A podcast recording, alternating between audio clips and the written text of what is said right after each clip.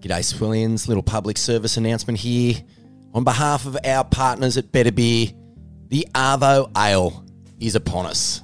And that means that as soon as the sun gets past the peak of its daily arc and the stifling heat and rank humidity are at their oppressing most mugginess, nothing on this planet will freshen up your Arvo like a Better Beer Arvo Ale. This is the most sessional Pacific ale that'll ever pass your lips. Super easy drinking, clean and crisp. It's like a winter offshore in the middle of summer, and it's a craft beer without the craft beer wank. You know what I'm talking about. Craft beer wank, it kind of tastes a bit like, I don't know, fruit salad and yogurt. It's like, fuck, mate, if I want to drink fruit salad and yogurt, I'll fucking go and get a smoothie, all right? When I drink a beer, I want to be refreshed. I want it to be clean and crisp, and I want it to be the Better Beer Arvo Ale. So kick the back half of your day off in style with a Better Beer Arvo Ale. It's available now at all good bottle shops, or you can jump online and see where they stock it. Better Beer Arvo Ale, proud partners of Ain't That Swell. Ain't That Swell presents Core Lords. Yes, welcome to Core Lords. Today's guest is Mike Oblowitz, the man behind one of, if not the greatest, surf documentaries of all time, Sea of Darkness. There's just one problem with Sea of Darkness. Almost no one has seen it. After doing a run of film premieres in the US and Europe, the film was mysteriously disappeared, leading to all kinds of conspiracy theories about why that was. I'm one of the lucky ones to have seen it, and if you ask around your local surfing community, chances are someone is going to have it on a hard drive or Dropbox. Although, as Mike explains, by watching it and sharing it, you're kind of stitching him up because he doesn't get any return on the time and money he invested into the project, let alone those that bankrolled it, namely Martin Daly, the iconic surf adventurer and early Mentawai's explorer. Sea of Darkness is essentially a film about the crew of early professional surfers and underground core lords who financed their surfing exploits by trafficking drugs, mostly cocaine, to Australia and America. The characters featured in the film include the great Novocastrian, Goofy Foot, early G-Land, Tube Pig, Shaper, and all-time ageless Aussie surfing icon, Peter McCabe. The film also tells the story of New York ripper Ricky Rasmussen, whose early performances in the pit at G-Land have to be seen to be believed. There's Mike Boyum, the ringleader of the operation. Jerry Lopez makes a cameo. Martin Daly has his head and recollections all through it. It's an insane film, as good as any I've seen. Just to give you a taste, here's the full audio from the trailer for you to listen now.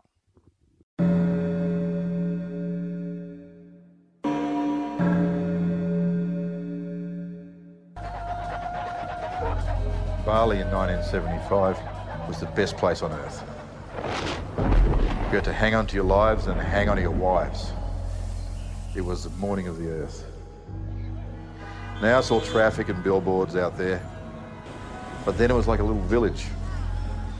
In 75, at the end of the Vietnam War, Bali ended up being a melting place. We had a lot of soldiers, the Air Force guys, people from everywhere just started to converge on the place. There was a certain nihilism that grew out of the 60s. And when people came back from the Vietnam War, they were spat on, they were disregarded, their service was totally forgotten. It would be very easy to have a total disregard for society after that. It would be very easy to take a step from there into the dark side. In the mid-70s, Bali was awash with heroin, hash, any drug you could name, surface in those days that would live off smuggling and, you know, sustain their existence in Bali. When you're swallowing a pound of pure ether washed cocaine, the major thing that goes through your mind is the obvious. Is my packaging going to work? If this bursts, I'm dead.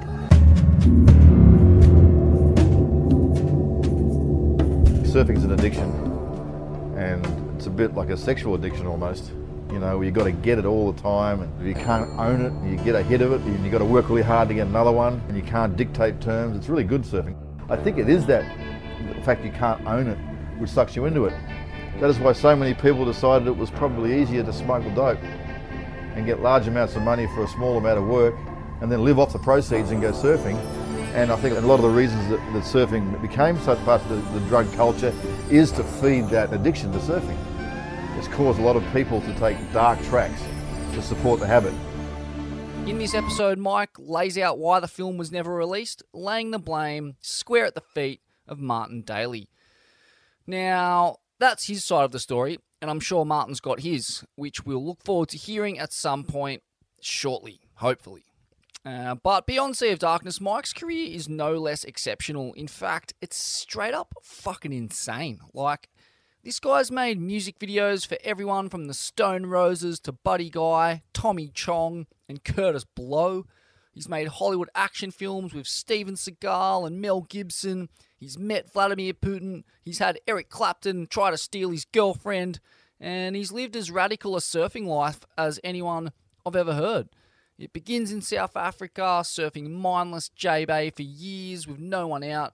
Detours into the battlefields of the Mozambican Civil War, onto Sex Pistols gigs in 1970s London, the smacked-out, coked-up art scene of New York in the 80s, and now Malibu, where he lives today, hustling waves off snot-nosed bourgeois parasites on the daily. Well played, Mike. Full respect to Mike. He's got some shtick on him, but fuck, I loved every minute of this and saw many parallels in my own journey. Though he's far, far down the track to me and has the wits and wisdom to prove it. Okay, can you hear me now? I got you, brother. Perfect. You got the dulcet tones of my beautiful lavender-laced voice. Your beautiful bastardized accent. How many countries are in that thing, man? Well, I tell you, when I was directing country music videos for Roseanne Cash, Johnny Cash's daughter, she said to me, "Michael, you put the cunt back in country." People figure how many cunts there are in that amount of countries in that accent, and you'll and then you'll have alienated every female surfer in the world. Oh, it's an absolute cunt fest. Nah, don't worry about that. I mean, fire. It has been an absolute confest, I'm happy to say. And I'm like, all right, well, there you go. So now you know where my sense of humor locates itself. Oh, perfect. Yeah, it's right up our alley. Man, far out. Where to start with you? I mean, you mentioned working. I want to look at some of the alleys I've been up. Oh, man, I can't wait to get into this because just looking at the grand arc of your existence, like, beginning in Cape Town, going on to London, I think New York for a period, the West Coast, like LA, just the eclectic nature of your life and the various scenes and cultures that you've peered in on. And ultimately that's all come to rest in your ability as a filmmaker, which is exceptional. I would say almost peerless in the surfing realm in terms of the two documentaries that you've made, Sea of Darkness and Heavy Water. But I guess it all starts back in Cape Town, so we may as well start there, man. I mean, I'm fascinated by Cape Town. I'm fascinated by South Africa. I've been there 3 times to J-Bay. And, mate, talk to us about Cape Town in your youth. I imagine it's the apartheid era back then and a pretty wild joint. I don't know if it's any less wild now. There's so much insane crime and dysfunction in the slums, and then you've got the white population with the money who are just trying to live somewhat normal lives in the face of this onslaught of insane poverty and dysfunction. But what was it like in your youth? Well, it was a different kind of wild. So I mean, I was my earliest memories of surfing are like I was very young, just a couple of years old. But to begin, my father, the origin story is my father had escaped the Nazis when he was 18, and he was born in Lithuania. Wow. And although he had blonde hair and blue eyes, he was of Jewish descent. So, and he was the only son in the family. And I guess they figured that if you know, the Nazis got hold of him, they'd kill him, and that would be the end of the line of the Oblowitzes, of which you've probably not heard anybody else with that last name. So I think the Nazis must have got most of them, but they didn't get my father, right? So anyway, he it was like in the late 1930s when he took a train from Vilnius through Poland to London. He barely had enough money for a boat ticket from London to South Africa. That his parents had stitched into his overcoat. He was 18 years old, and like I said before, luckily he had blue eyes and blonde hair because. And he also spoke a number of languages, which I inherited from him. Both my mother and my father were multilinguists. So they both, my mom spoke French and English, and my dad spoke German and Hebrew and English and Russian and all this whole conglomeration, Yiddish of crazy languages. So I grew up in this household where everybody was jabbering away in different languages, which was fortunate for me. Anyway, so my dad gets on this train from Vilnius to Poland, and the Nazis are, it's right at the beginning of the war, and they're basically pulling anyone off the train that they suspect of being a Jew. They'd like unzip their pants and have a look, and if their penises were circumcised, they shot him on the spot. My dad was always a very cool cucumber, cool as a cucumber. He kept his cucumber cool. Anyway, he was a very good chess and poker player. So he just kept that poker face. They never suspected him because of his blonde hair and blue eyes. But so they never bothered to pull down his trousers. And he made it to Southampton to get in London, bought the ticket to Cape Town, where his father's brother, the only other Oblowitz on the planet, I believe, was living, and but he had no money, so he had no. It was a two-week passage sailing from Southampton to Cape Town across the Atlantic, and he really had no money for food. He played chess and poker for food money, and he was such a good player. By the time he got to South Africa, he had enough money from all the other. Immigrants on the boat to start his own business in Cape Town at an early age. Wow. So I kind of guess I learned the hustling skills from my dad, you know? Yeah, he's like your dad was like the Grant Twiggy Baker of chess and poker, just like every win was a meal ticket. Absolutely. Every win was a meal ticket, and basically, I love Twiggy and I completely relate to that. My entire life in traveling around the world making movies and such is every win's a meal ticket. I go from movie to movie. I've never had like a massive hit where I could accumulate, enough money to build myself a wave pool or a strange brand of clothing with an obscure name. You know what I mean? It hasn't been lucrative like that for me. It's just been, I've been able to make a nice living and afford a couple of sports cars and things, but in a nice house with a nice wife. But it's definitely every win is a meal ticket for sure, as far as I'm concerned. And those are the movies I do. But anyway, so yes, I relate to Twiggy and I relate to my father, and that's the way I did it. And I grew up in Cape Town. The first time I saw surfing was the very early 60s. I was about, I don't know, 3 years. My dad had, my dad loved the ocean. He loved the beach. He loved to swim, and he'd learned to swim in the rivers of Lithuania. So there was this expatriate Lithuanian Jewish community in Cape Town who were all prodigious swimmers. One of them was this guy, Aaron Fialkoff. I remember his name, and he trained the South African Springbok swimming team. So he was one of my dad's best friends, and I got trained in swimming by him and water polo and all that stuff. So we were on the beach from like, I don't know, my earliest memory, I'm about 6 months old. My dad threw me into the ocean at Clifton Beach in Cape Town, and I was just spinning around in the water. I remember seeing all this seaweed, kelp, and shit flying around. Then I popped up and I could breathe. And my dad said, "See, now you don't have to worry." And I can remember, I think I was 3, maybe 6 months. I can remember it as clear as a bell. And that was like my first experience wiping out, I guess, you know, and I popped up. So it was good sign. So I don't know, like early 60s, it must have been 62, something, 63. I don't know exactly. We were on this beach, Saunders Rocks Beach, which was also the name of my family house.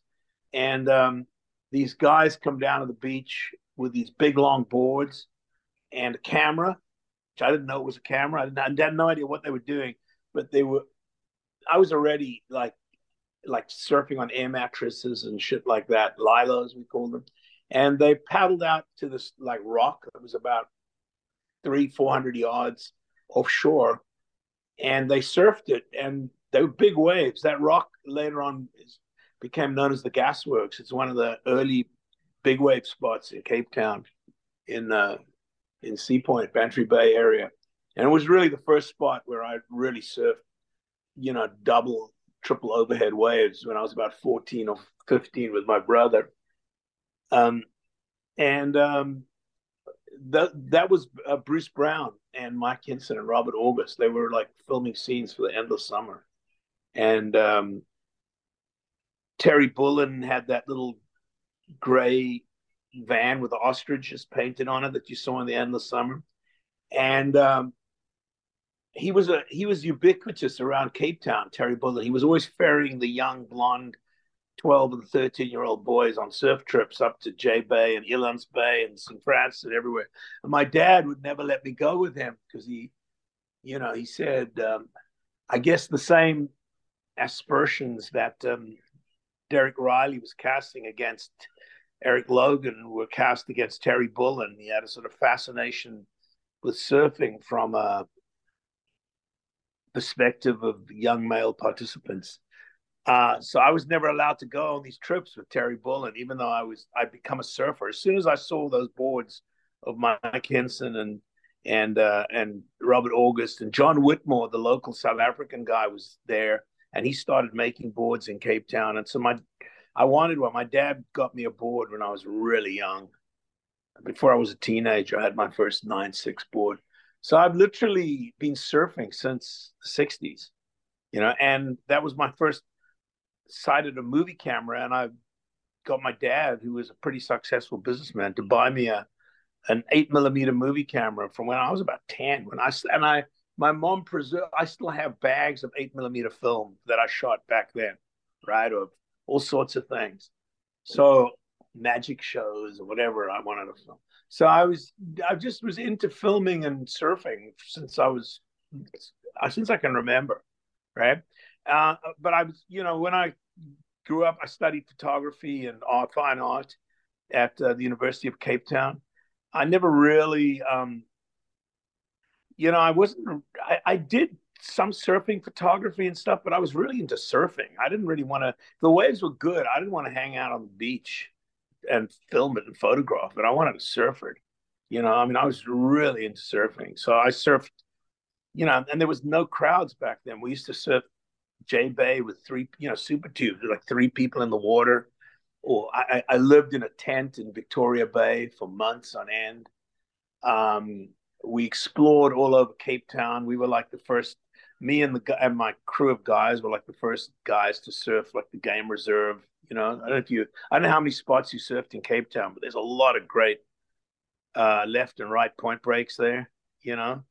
And there was a good crew of guys led by Donald and Jonathan Parman, the Parman brothers. They were really good surfers. And Pierce Pittard, these guys, that they were the first guys to surf dungeons. I mean, like way back in the Cascoliers in the late 70s. I mean, we're talking about, I mean, when I started surfing, there were no leashes. There were 9'6" boards. And certainly in the early 70s, when boards started getting more refined and shorter, and we started threading leashes through holes in our fins and tying them around our ankles with socks. But there were no, like, we barely had wetsuits. You know, we didn't have inflation. Wow. We didn't have. It would have been freezing down there in Cape Town, far out, without a weddy. I think Torquay was bad. That was how it started. So I was right there in the, you know, in the beginning of surfing in South Africa, you know. Mm. I mean, I've you know, we used to take 9'6" boards in and cut them down. I remember it was in 1968. I drove up to the Gunston 500 competition in Durban with my friend Michael Donen, who's now like the Chief Justice of South Africa, but back then he had shoulder-length blonde hair and he smoked like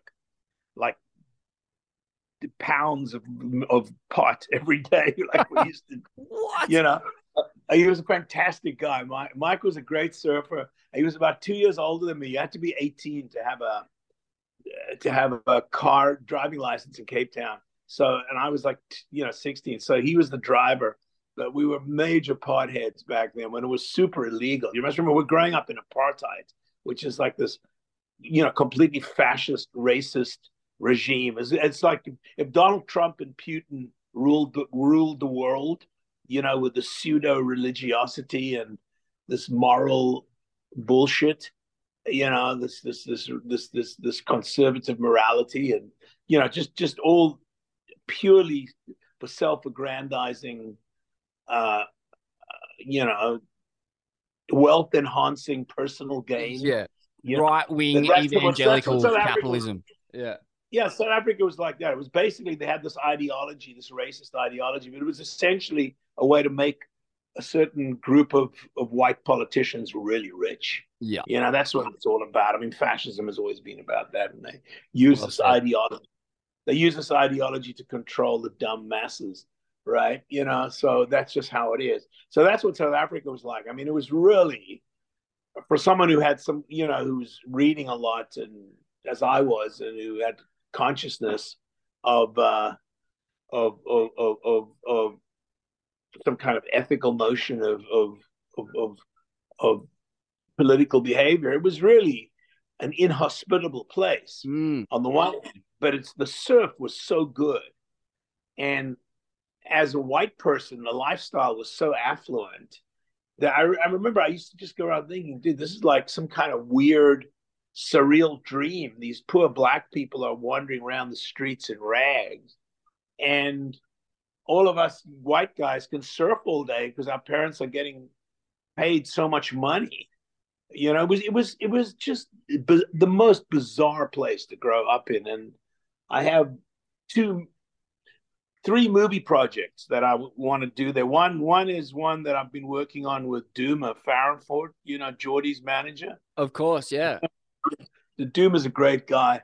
And we've been putting together a history of South African surfing, just because I was there from the beginning, you know. So that's going to really, and you know, we speak people like Cas Collier and Mikey February's dad, and I mean, there was a solid colored and black surfing community coming up in the 60s at the same time as I was, and we knew those guys, and they would surf at places like the cemetery at 9 miles down on the coast of Strandfontein by Muizenberg, Gordons Bay, that area, really heavy shark infested waters, but they were all surfing. There was that community, but it was, apartheid was so divisive, you know. It was, if you associated with black surfers, you could get arrested. There were beaches. One beach in Seapoint, where I grew up, there was a beach that was reserved for black people, blacks only. Whites went on that beach,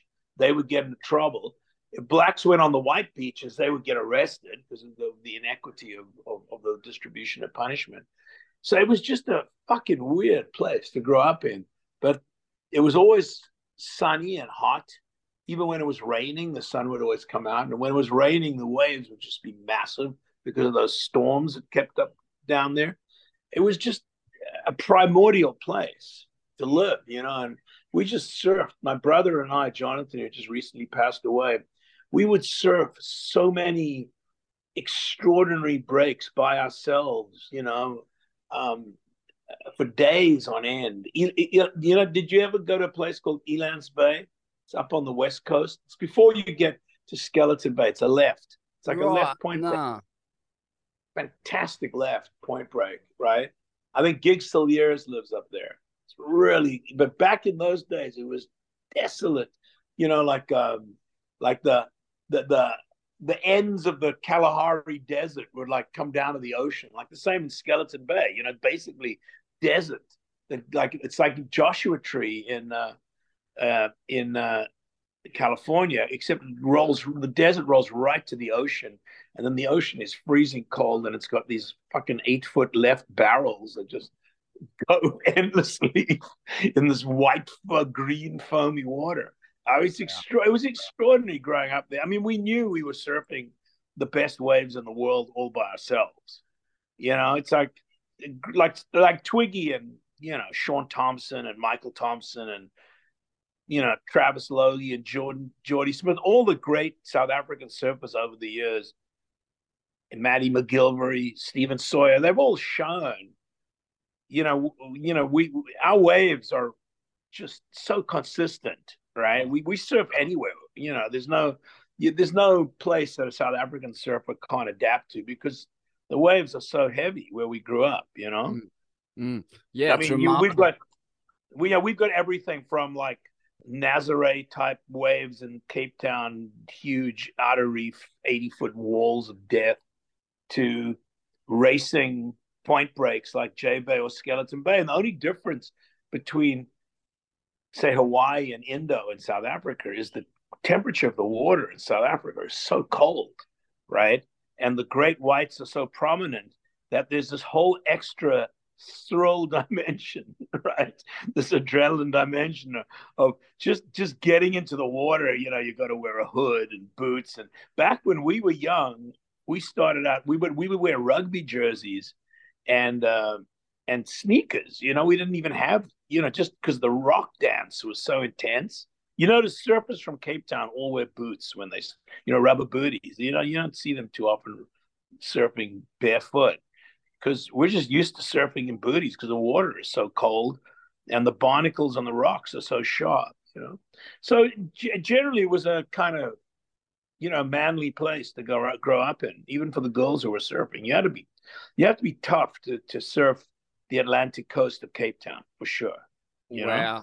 It's incredible, man. Yeah, Africa, I actually just watched How Surfers Get Paid, Season 2, Episode 1, featured Grant Twiggy Baker. It's the new Stab series, and yeah, Geordie Smith just talking about the fact that there is no doubting that Africa really is the last great frontier of surfing in terms of finding perfect uncrowded waves. And the reason being, like, the continent is just so mired in poverty and this post-colonial hangover that so few people surf there. Like, it's the craziest thing about South Africa. Like, the crowds are so low compared to somewhere like Australia, given the quality of waves. It's because it's a tough. It's like you said right at the beginning. It's a tough place to live, even though there's this immense disparity between, you know, white wealth and black poverty, right? Which is a massive hangover from apartheid that they can't really seem to cure, right? There's also 20 million or so black people and only about 5 or 6 million white people. So, you know, there's a lot of white people, but there's not that many. You know, the South Africa is a few thousand square miles. It's pretty big, but it's, you know, it's big as Australia. And then they got the rest of the continent, which is just rife with violence and, you know, Islamic State terrorists roaming around and Russian Wagner militant groups, and I mean, it's all fucking gone. It was always like that, though. I mean, even back in the day when you had Cuban mercenaries in Angola, and Mozambique, which has incredible surf, was a communist country, and, you know, the South African army was defending the white interests against these. And that, you know, that's how I ended up leaving South Africa. It wasn't because I didn't like surfing there. It was because at 18, I was, you know, forcibly drafted into the army. Everybody was compulsory army. And that was no joke. In like the 1970s, you know, being in the army in South Africa, you had a good chance of coming back without an arm or a leg if you came back at all, right? And I did my first 3 months of basic training, and they sent us out into the desert in these trenches, and there were fucking bullets flying over my head, and like I'm going, fuck, people are getting fucking killed here. You know, it was like insane. And I was just lying in this trench, shitting myself, thinking I don't want to be here, right? I just spent like months living up in J Bay and Vic Bay in a tent, and I was been surfing. And you know, when I arrived at the army, my hair was on my shoulders, and the first thing they did was they just take a fucking razor and brutally shave off all your hair. It was like this horrible place, dude. Like, wow. Just filled with everything that like a late 60s, early 70s punk rock hippie hated, you know? And, wow. Luckily, I still had from the early days of surfing, where, you know, because I was such a heavy longboarder back in the day, I had huge bumps on my knees and my ankles, you know, from kneeling on those old 9'6" longboards. And so after about a few months of sheltering in the trenches, you know, watching, I mean, some of these guys would just freak out. You know, it was like 100-degree weather, and you'd been in this fucking trench with your whole pack all day, sheltering from bullets of Cuban mercenaries flying over your head. And eventually some guy would freak out and he'd jump up, and there'd be blood everywhere, and he was dead. You know, I was going, fuck this, dude. I'm going to get out of here really fast. Wow. So I remember, like, you know, we used to, somehow we managed to smuggle pot into the army tents, and we'd break bottles, you know, like Coke bottles or wine bottles, and we'd stuff the neck up with grass, and we'd all go out and smoke it, like in the bush late at night, in between these forays into death, trying to figure out how we were going to get out of there. And I remember looking at my, stoned out of my brain, looking at my ankles and seeing these big bumps from surfing. And I went, aha, that was my aha moment, which probably saved my life. And I went to the commandant, because luckily, like I said at the beginning of this, I could speak Afrikaans fluently. I had all this language ability from my dad and my mom. So, you know, I befriended the right-wing commandant and spoke to him in dulcet Afrikaans tones about how much I love defending my homeland and my country. But unfortunately, the boots, the army boots, were making these gigantic big bumps on my ankles, and I could barely walk, you know, and I, you know, it was like hamming it up, how like I couldn't walk. And the guy was like looking at this, and then he took me to the doctor, and they were all like peered. They hadn't seen anything like it, because there weren't that many surfers in South Africa back in those days, right? And they concluded that I needed to go on permanent light duty, because obviously my little Jewish wuss white ankles weren't capable of defending the country in these heavy leather commando boots. So they dispatched me off to the gay section of the army, right? Where they had all the guys who were gay were on in light duty. And there I met one of my best friends. That's a good idea. Let's put all the gay guys together and see what happens. A gay platoon. Yeah, so they had a whole bunch of the gay guys, and then me with my weird, big, swollen ankles. And they just left us in the tent all day, right? Because we were on permanent light duty, because we were considered unfit for service, right? And the one guy I met there, Basil Jones, became one of South Africa's top theater designers, like a puppeteer. He has a company called Handspring Puppet Companies, a lifelong friend of mine, a fantastic guy, right? We ended up going to university together and studying fine art. And, you know, so it was just, you know, circumstance. So after about a few months of being in the gay tent, with my big surfer bumps on my ankles, they sent me home. So I went to university for a year or two. You know, I studied fine art. I met like Basil. I met the other great painter, Marlene Dumas, who's like one of the greatest painters in the world today. We all became really close friends, and we really engaged actively in the struggle against apartheid. We were all super political. I don't know how we didn't end up in jail, but I got the fuck out of South Africa as fast as I could. I realized that they gave me like a 2-year exemption, and then I would have to go back to the army. And I told my father that I was leaving. And as soon as I finished university, I got on a plane and I went to London, and I knew I wasn't going to come back. I couldn't go back for 10 years. I was a real army draft dodger. Mm-hmm. And I had to make it all happen, that way. So by then I'd done a lot of documentary photographs, black and white photographs. A lot of the times on my surf trips, I would go into like black locations, or like the Transkei, which was a fake black plebiscite country that the apartheid government wanted to put all the black people in this weird country that had no resources inside South Africa, so they could. It was, it was basically forced labor. I mean, it was just a slightly more humane version of how the Nazis used concentration camps to create forced labor. But that was South Africa, so I got the fuck out of there. I went to London. I got a job working as a photographer straight away at the London Sunday Times. My mother was British, so she had a British passport, so I could stay in London. And, I started exploring Europe a bit. I saw waves, but it was freezing cold. And I had this really close friend of mine, Anton Fig, who I grew up with, who also surfed with me when we were young. And he was at music school, and he just graduated. He was in New York City, and he said, come to New York. And I was fascinated with New York art. I'd studied art. I did a little bit of studying in London, photography, and tried surfing there. It was fucking freezing cold. I couldn't stand it. And I knew about guys like Ricky Rasmussen, so I knew there was some kind of waves in New York. And what are you doing? Oh no, go ahead. Just turning the heater off. It's a bit noisy. All right. And then I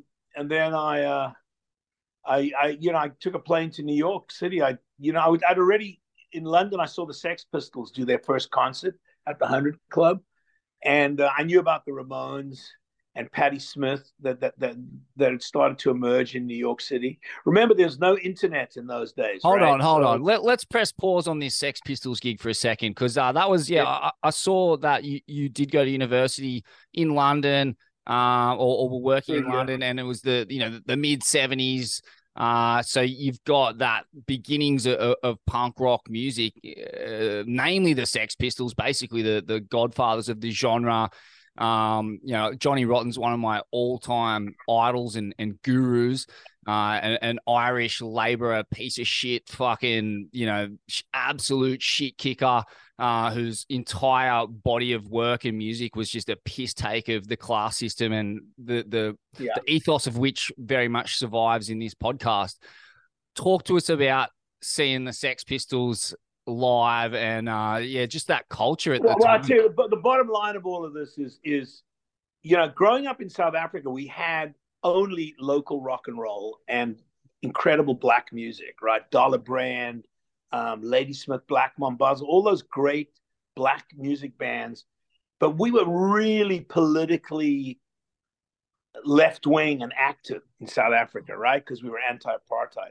And we saw all these big 60s guys like Bob Dylan and Led Zeppelin and the Rolling Stones as being sellouts, right? They're all made hundreds of millions of dollars. And they looked like a bunch of kooks to us, frankly. They were just like radio FM music for the masses, posing as radicals. And it was all bullshit. Right, as far as we were concerned, they'd ripped off black artists. All their music came from the black blues. Everybody from Bob Dylan on down was a fucking cultural thief and had appropriated music. I love it. And they all made a fuck of a lot of money by stealing from black musicians. And just to jump ahead, later on when I became a big music video director in America, I felt like I was one of those black musicians because we got paid fuck all to do music videos in the early days of music video. They never put our names on the videos. We never got any royalty checks. And those videos are still playing on YouTube with 10, 20 million follows, and we don't get a penny for them, right? Wow. And that's exactly how I imagine all those early Black Blues guys felt, right? Mm. So there was nothing political, you know, about Bob Dylan or the Stones or any of those guys by the time that I arrived in London. They were, you know, I remember going to see Eric Clapton. He was so smacked out he could barely stand up. You know, he would fucking just look clapped like, out and smacked out Clappo. What a dog! He just looked like an absolute fucking degenerate with $100 million in the bank, and his band were the ones playing. I mean, he was just slobbering around on stage, drooling. I mean, he looked like a fucking moron. Later on, I got to work with him. I did a video with him and Carole King. He was already sober by then. And he just struck me as an absolute conservative right-wing capitalist, wow. Which they were. These guys had made so much money. They had transcended from the left-wing hippie political classes into the, you know, the moneyed elite of capitalism. That's what they were. I mean, brah. I would have, I guess if I'd made $100 million stealing music from Black people, I'd be part of the bourgeois capitalists too, but that didn't happen.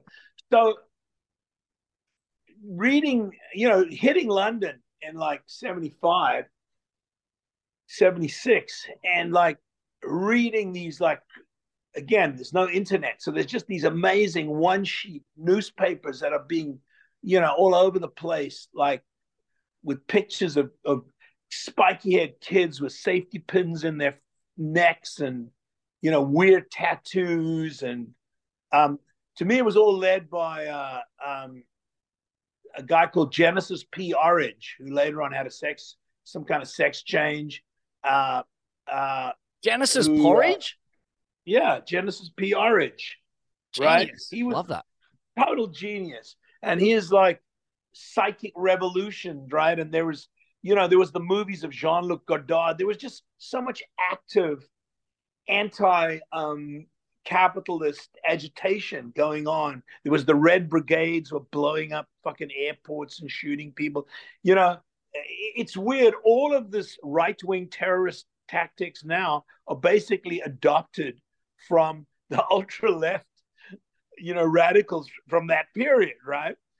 Which is just, you know, as you get older, you just realize what a mess, you know, culture and mankind is, right? It's just really surreal how fucked up the trajectory of history is, and how, you know, things just, you know, move and change in this weirdly plastic way. And, you know, in London, not only was I getting turned on to punk rock at university, I was studying with Peter Wallin, who wrote a book called Signs and Meanings in the Cinema. And he was a radical left-wing cultural theorist. And he introduced me to Michel Foucault and Roland Barthes and Christian Metz and all of these radical left-wing thinkers, right? Mm-hmm. And Peter had also written the screenplay for Michelangelo Antonioni's movie The Passenger. And he was a super left-wing filmmaker making these radical anti-commercial movies. So I got with his wife at the time, Laura Mulvey, and I really loved these people. It was so radical and so intellectual. And, you know, it was just like, and punk rock was happening, and, you know, there was this attack on the upper classes, and people, you know, people were squatting. We would find these, remember, I'm in my early 20s, right? My shoulder length hair. And I used to wear an old army surplus pilot's jumpsuit that my girlfriend at the time had embroidered flying on the back, right? And, you know, we were just fucking flying, dude. It was radical. It's so good. And I was always photographing and shooting Super 8 film all the time. I have, like, somehow, you know, thankfully capitalism provided me with enough money that I have a massive studio in the back of my house, just where I'm archiving all this shit. And because I've been working nonstop my whole life, like I said, I had to go from one meal to another. I never really had. I had a couple of gallery shows. I was in the Museum of Modern Art and shit like that. Wow! And they bought some of my stuff in New York and that. But I really just like to keep working. you know? So now that I'm in my like old age, I'm starting to archive the stuff. And, you know, I found a really hip young gallery owner, this guy, Stevie Dreer. You know, he's like, he represents Dead Kook surfboards in Los Angeles. And he has an art gallery, him and Luke Cheadle, called Two to Three Fair. And they do really extreme cutting edge art shows. And so I think we're going to start unveiling some of my crazy artworks. You know, I've always been... Love that. I know Luke Cheadle. You know Luke, right? Yeah, he's I don't know if we've met, but I know who he is. He, I believe he's, you know, kind of like a pro junior level surfer here in Australia. Good surfer, really good surfer. A really interesting guy. Anyway, so they got a cool buzz going into their place. And because I have, you know, because I came from that generation who were like really, you know, boundary breaking punk rockers, you know, we were all into like crazy sexual exploration, you know, like the Robert Mapplethorpe was our kind of guru, you know, like, and, you know, I did a lot of S&M photographs. It was all part of that Vivian Westwood look, you know, wearing vinyl and, you know, bondage outfits and all that stuff. It was a complete revolt against all the fucking navel-gazing hippie bullshit, you know, yoga hippie bullshit, right? I mean, we were hardcore, you know? I mean, I guess they traded cocaine for crystal meth or something in my generation. I mean, there used to be like bags of fucking crystal meth all around London. That's all like I can remember that. Just like fucking craziness going on for days on end, and like, you know, like pogo dancing and all this, you know, these incredibly violent Sex Pistol concerts, drunken madness. It was, I mean, seeing Johnny Rotten on stage the first time was nuts, dude. These spiky orange hair and these like ripped up old dirty stank sewer sweater that he, you know, it was like, dude, it was nuts. But it was such a great energy to be part of, you know, like imagine coming out of dour hippie left-wing apartheid South Africa, right? Art world, intellectual, surfing, yoga. You know, I was definitely, we were all into yoga and all that shit back then. And then I just hit London and this fucking, you know, it was like Sympathy for the Devil, you know? I mean, even the Rolling Stones, everybody was getting reborn by this shit. You know, punk rock, I think, is what made Keith Richards who he was. You know, you had to see people take what he was into and turned it on itself, you know what I mean, and make it edgy, and really edgy. Yeah, you know, it's like the Billy Bragg lyric, you know, which side are you on? Like the idiocy and the injustice of the class system is so in your face in every colonial white society that like you have to choose a side. So which one is it going to be? And that's what happened later on with when I did Sea of Darkness. You know, I was not prepared to make the great white colonial explorer movie, right, which is what Martin wanted, and that's the reason why Sea of Darkness has never been released. You have it right there. I just told you. Yeah. Right? It's because of that, because I'm not defending fucking white colonialism and the rape of indigenous people's lands for profit, right? I'm going to tell it like it is. Yeah, there were a bunch of fucking, you know, hippie surfers who survived of drug dealing. So that they, you know, they were absolute narcissists. That was what they did. You know, surfing is the most narcissistic sport. I mean, it serves no other function other than pure pleasure. You know, it's like going to an orgy, right? What do you go to an orgy to change the world? No, we're going to an orgy to have pure pleasure, right? Surfing is that orgy of pure pleasure, right? And all the petty jealousies, all the petty cultural colonialist attempts at appropriation and aggrandizement of the individual self against the whole, they all take place in surfing. You go to a crowded day at First Point Malibu, or I'm sure at Kira or Bondi, any beach where there's like 100 surfers in the water, and you'll just see the society writ small manifesting itself in every violent fucking outburst, right? And that's the beauty and the tragedy of the whole thing. 100%, man. It's so true. And, you know, when you mention just the endless mire of bullshit that is kind of modern society, particularly in the white kind of capitalist colonial realm, like at the end of the day, all of this, whether you're a Marxist rebel blowing up bridges or a right-wing capitalist fascist keeping the blacks in South Africa down, it's all just manifestations of the ego. And in our culture, in the white kind of materialist reality, there's just no thought or work done to dissolve and sand back the ego. So egos just run wild, and it becomes this this just dogmatic, divisive world that we live in. And it's been that for so long. It's just two egomaniacs, whether they're left or right wing, you know, as the American Indians say, the left and right wing are part of the same bird. They're just two dogmatic, ego-driven states of thinking at war with each other. And surfing is that on an individual level, because it's me versus you in the lineup, and I want this resource, and I'm going to get this resource over you. I'm not going to give you this resource. So, yeah, the human ego, man, when left to its own devices, just spirals constantly and consistently into this state of war with one another, with whoever is competing for your resource. That's basically what it boils down to. It's that simple. But then you see the other cultures. Well, no, it's what Jean-Luc Godard said in the mid-70s. You know, there's like, he said two really amazing things. He said movies have a beginning, a middle, and an end, just not necessarily in that order. And he said the left and the right have become interchangeable with each other at this point in society. You can't take a side against a left or a right, because they're both replications of each other politically, right? And obviously there's degrees of that you can measure and assess. But ultimately, I think that's what gave birth to the really great postmodernist philosophers like Gilles Deleuze and Félix Guattari from France, who wrote this book, Anti-Oedipus. If you haven't read Anti-Oedipus, that should be your Bible.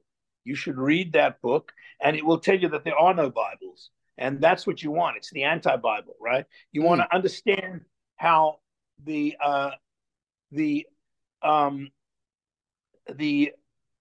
biological flow of culture is just like a pulsating mirror of how all organisms work and how viruses change and mutate, and you can't just take sides anymore because you're living in a mutating viral world. Like, you know, William Burroughs in The Naked Lunch said, language is a virus, right? And it's a virus used to control. And that controlling virus mutates and changes. And it's no surprise we have fucking COVID, you know? Of course, COVID is fucking real. It's as real as it's unreal, just like every other controlling thing in our society is both real and unreal. And now you have this fucking moron, Donald Trump, you know, standing up there going, well, it's all lies. And you know what? He's telling the truth. It is all lies, except his truth is the lie, right? So it's a great point. Put this fucking massive fat capitalist load of blubbering shit in prison for life. Why not, right? He lived in a fucking mansion for 60 years with hundreds of billions of dollars. Let him experience the dialectical antithesis of it's all lies, right? The whole idea behind living the revolutionary, viral, feral life is to be able to mutate and change and keep ahead of ambition, desire, ego, all of these things that are going to pull you down and eventually trap you, so that even if you're the great profligator of alleged freedom like Donald Trump, you're going to end up in a fucking courthouse like he is today. Because getting back to Bob Dylan, who I shit-talked earlier, he did write in one of his early songs, sometimes even the president of the United States has to stand naked. Right. And he did write that. He was a punk rocker. He started out as a punk rocker, you know. He just got too rich. Yeah, influenced by it, no doubt. I mean, how could you not be being in those parts of the world like New York in the 70s? Man, well, he was just imagine he was in New York in the 50s and early 60s when they had no fucking money, right? And nobody knew this whole thing was going to blow up, right? And that's when he wrote lines like, sometimes the president of the United States has to stand naked, because they were just looking down the barrel of a fucking gun, you know, pointed at them by J. Edgar Hoover and the FBI. And they really did blow the whole thing up. And what we're seeing right now in all this chaos all over the world is, yeah, this is the consequence of 1968's revolution. It's all fucking blowing up. This fucking moron, Vladimir Putin, who I once met with Steven Seagal, you know, like desperately trying to hang on to power. When you, I've actually seen these people. I mean, Putin's like a fucking, you know, 4'11", maybe 5'3", wow, like little dwarf with piercing blue eyes, desperately overcompensating for his 2-inch cock. You know, I mean, that's what it's all about, man. It really is, you know? Yeah. Like, read Sigmund Freud. He wasn't, you know, fuck all this fucking feminist chatter, this divisive shit. You know, everybody needs to have their little tight categories that they can put their ideas in, their little package, you know, so they can be all woke and, you know, worry about, you know, whose indigenous land they've stolen. And, you know, we are surfers on, I don't know how to say it in indigenous Australian land, but, you know, we are surfers on Wollongong land or whatever they say, right? And they admit that. But I don't see any of them giving back their $30 million mansions to the original inhabitants of Wollongong land. That's what it's all about. The left-wing politics can be so easily distilled, and really what it's about is the redistribution of wealth. It's all it's about. All the woke politics. And nobody's redistributing the wealth. Of course. And they're never going to talk about redistributing the wealth. And that'll never become a mainstream Guardian-backed left-wing idea these days. Like, that was part of the old left, that the Billy Bragg, the Sex Pistols eras, you know, it was all about socialism, trade unions, redistribution of wealth, very simple messaging. And now that's been completely lost in this miasma of horseshit around woke identity politics, where the left has been fractured into a million competing little victim particles. And it just doesn't need to be that complicated. But this is why you need to study post-structuralist, postmodernist writers like Deleuze and Guattari and Paul Virilio, who wrote about war, and Jean Baudrillard. There was a magazine that I worked in that I edited with Catherine Bigelow at Columbia University called Semiotext, that was published by this great genius and my huge mentor, who's also passed away now, Sylvain L'Étranger. And he really taught us about this, the viral nature of all these ideas. These ideas would mutate and change, and, you know, you're always teetering on the brink of darkness and disease and catastrophe and this kind of utopian notion that there's some wonderful new universe that we're going to have is all fucking bullshit, you know? Mm. Find yourself a fucking tent near a good warm water Point Break. Make sure there's no Russian fucking developers around and go fucking surf. You got the internet. You can make work anywhere, you know? You know, there was a lot in the ideas of Mike Boyum and Martin Daly that were very inspiring. It's just the utopian nature of that kind of dream is just not viable in this world where, you know, the nature of nature is to destroy and destruct. I mean, those, you know, and capitalize.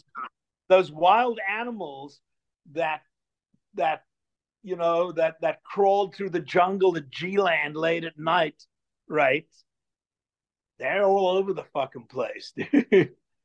You know, yeah. That's the nature of nature. Hey, listen, Jed, I need to hit the heads quickly. Yeah, we go for it. Can we just stop for a second? You want me to keep us rolling? Yeah, go for it, man. I'll do the same. Okay. You know what I'm thinking, right? Because it's like 2:30 and I have to be at a film to tape transfer on this music video that I just shot in half an hour. Do you want to pick it up tomorrow and let's talk about surfing and documentaries. I've got a lot to talk about the Sonny Garcia thing, because the Sonny Garcia documentary is really focusing on everything we've discussed, and the kind of fractious nature of surf industry and colonialism and the exploitation of indigenous surfers, right? Yeah. The fact that Kelly Slater would never, ever allow me to do an interview with him for the Sonny Garcia movie, even though he is like supposedly was Sonny Garcia's close friend, right? Sonny and I tried so many times.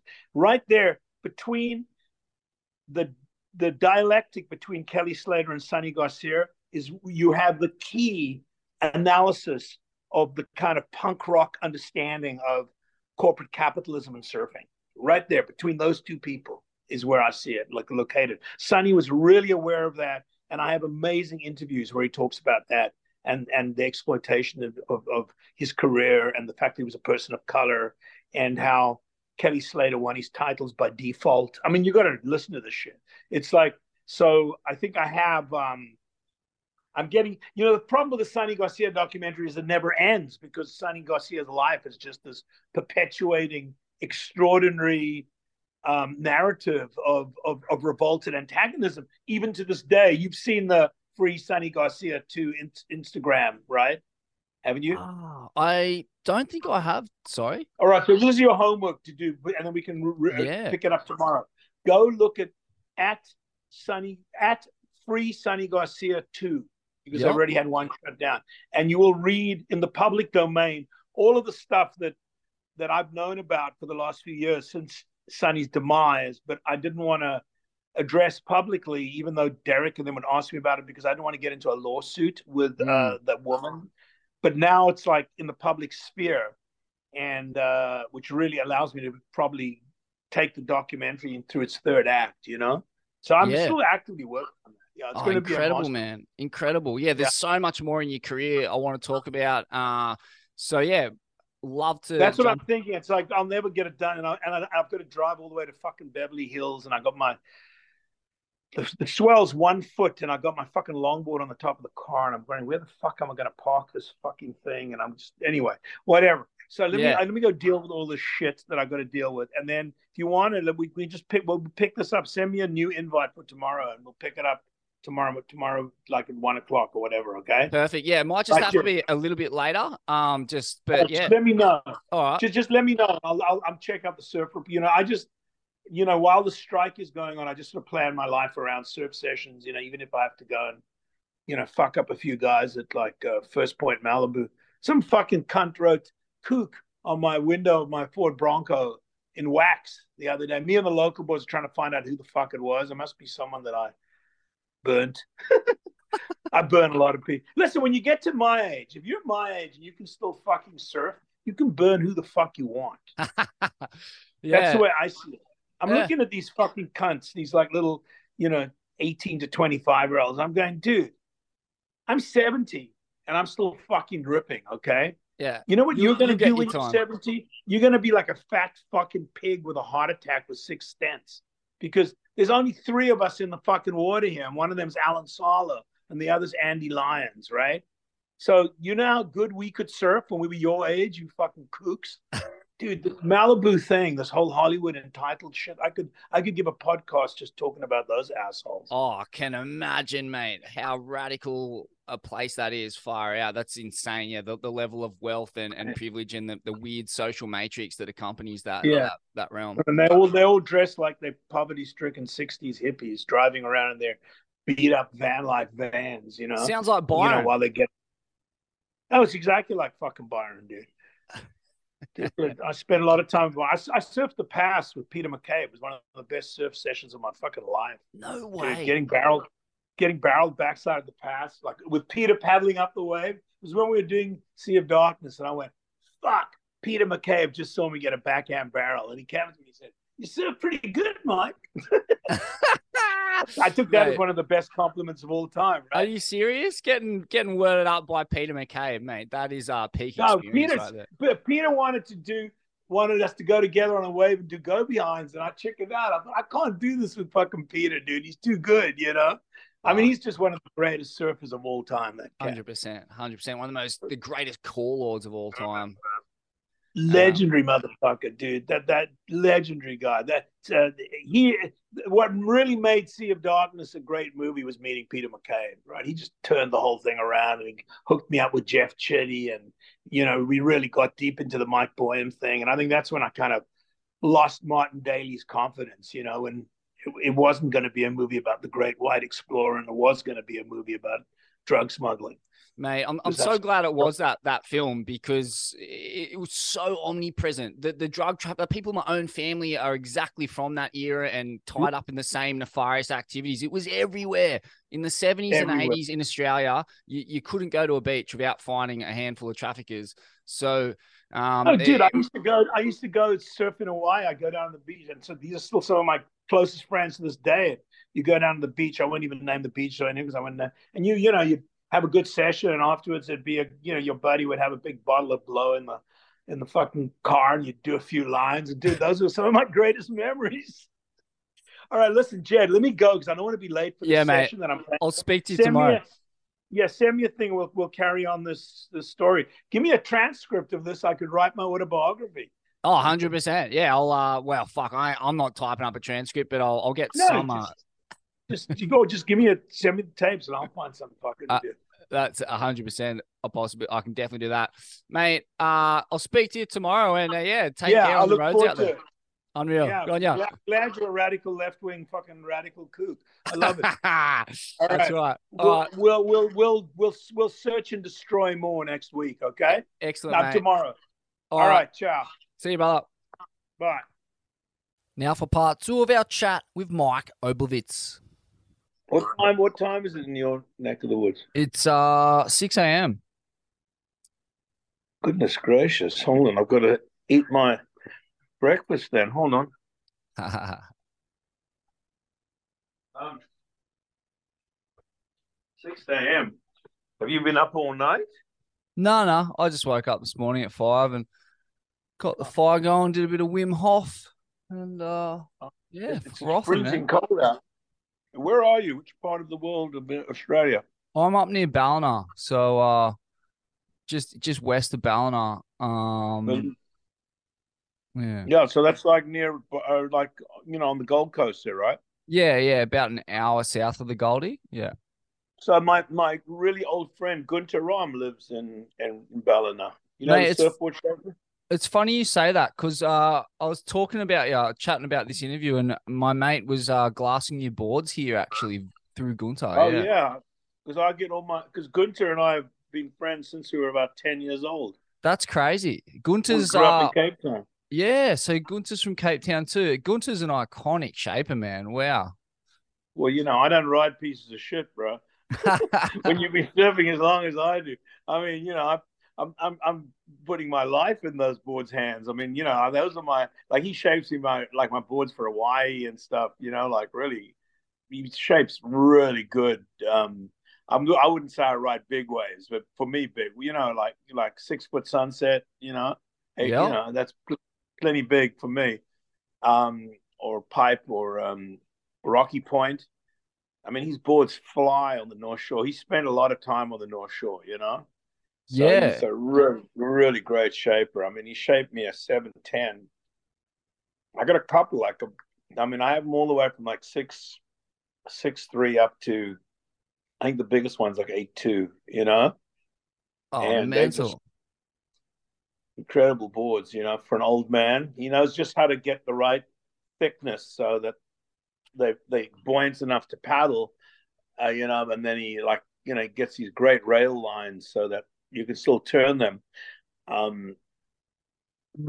He's a fantastic shaper. He's a genius. Dig this, Robbie Robertson of the band just died. Right. You remember the band, I was never into the band. I don't know the band. Tell us about the band. You know the band? I pulled into Nazareth. I was feeling about half past dead. Just needed a place where I could lay my head. Hey, mister, can you tell me where a man might find a bed? He just grinned and he shook his hand and head, and no was all he said. You know that song, Take a Load of Annie, Take a Load for Free? Oh, yeah, of course. I know the chorus. Put a Load Right on Me. It's only one of the greatest songs ever written, right? Of course. Yeah, yeah, yeah. You know the band. I mean, it's like, you know, I mean, it's not this bullshit that your fucking young idiots do today, your young cunts and you know, sort of fucking note. I mean, dude, Robbie Robertson was Bob Dylan's guitar player for most of the 60s and early 70s. Wow. The band is one of the most iconic rock groups of all time. Man. You know, they were all heavy heroin takers, you know, like a needle in each arm. So most of them are dead now. I think there are only two living. Like, let's see, Levon Helm, the drummer, is dead. Richard Manuel is dead. Rick Danko is dead. Funnily enough, the one who's still living now is the organ player, Garth Hudson, who was the oldest member, because he was this weird kind of, they're all from like weird extreme parts of Canada and the backwoods of Louisiana. You know, they're like country kind of guys, really incredible musicians. And Robbie Robertson was also Martin Scorsese's best friend. He scored all of Scorsese's movies, most of them. Really? Scorsese's going to be really, really depressed about this. That's heavy. My favorite Scorsese movie is Gomorrah. You ever read the? Have you seen Gomorrah? You read the book Gomorrah? Gomorrah.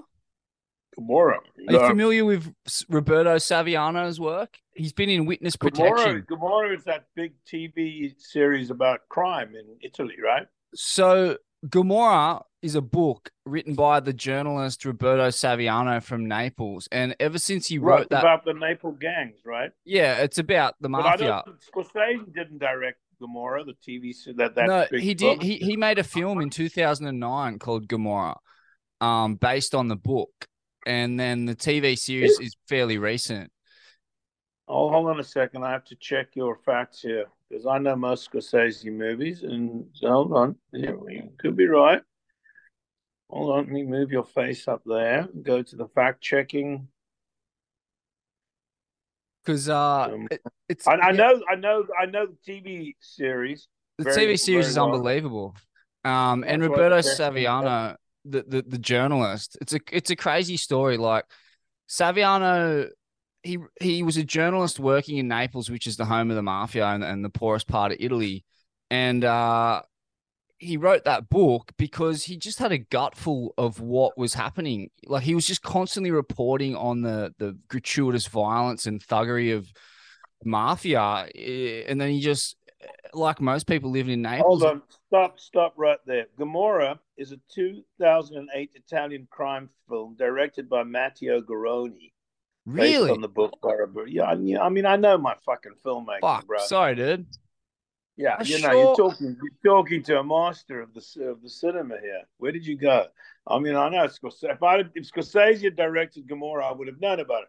But now that you're talking about Scorsese, I like Gomorrah. Don't get me wrong; I'm all about it. But have you never seen Casino? I've seen Casino. Yeah, can't believe I was wrong on that. Fuck. What? I can't believe I was wrong on that. I'm rattled. I've been telling people Scorsese directed that film for years. Well, you know, you finally encountered someone who has a fucking Ivy League master's postdoctoral degree in film. And you've been corrected. Yeah. Too true. Stand corrected. Okay. You stand corrected. Indeed, I do. In a public setting, no less. How good. Well, just to be quite clear, Sea of Darkness was never intended as a surfing movie, if you get my drift. It was intended as a movie. And, you know, even though it's a documentary, I don't think we have to categorize ourselves in these generic labels. And I think that's the great failing of surf filmmaking, is that nobody ever saw it as anything more than surf porn. You know what I mean? They didn't see it as filmmaking. And except for me.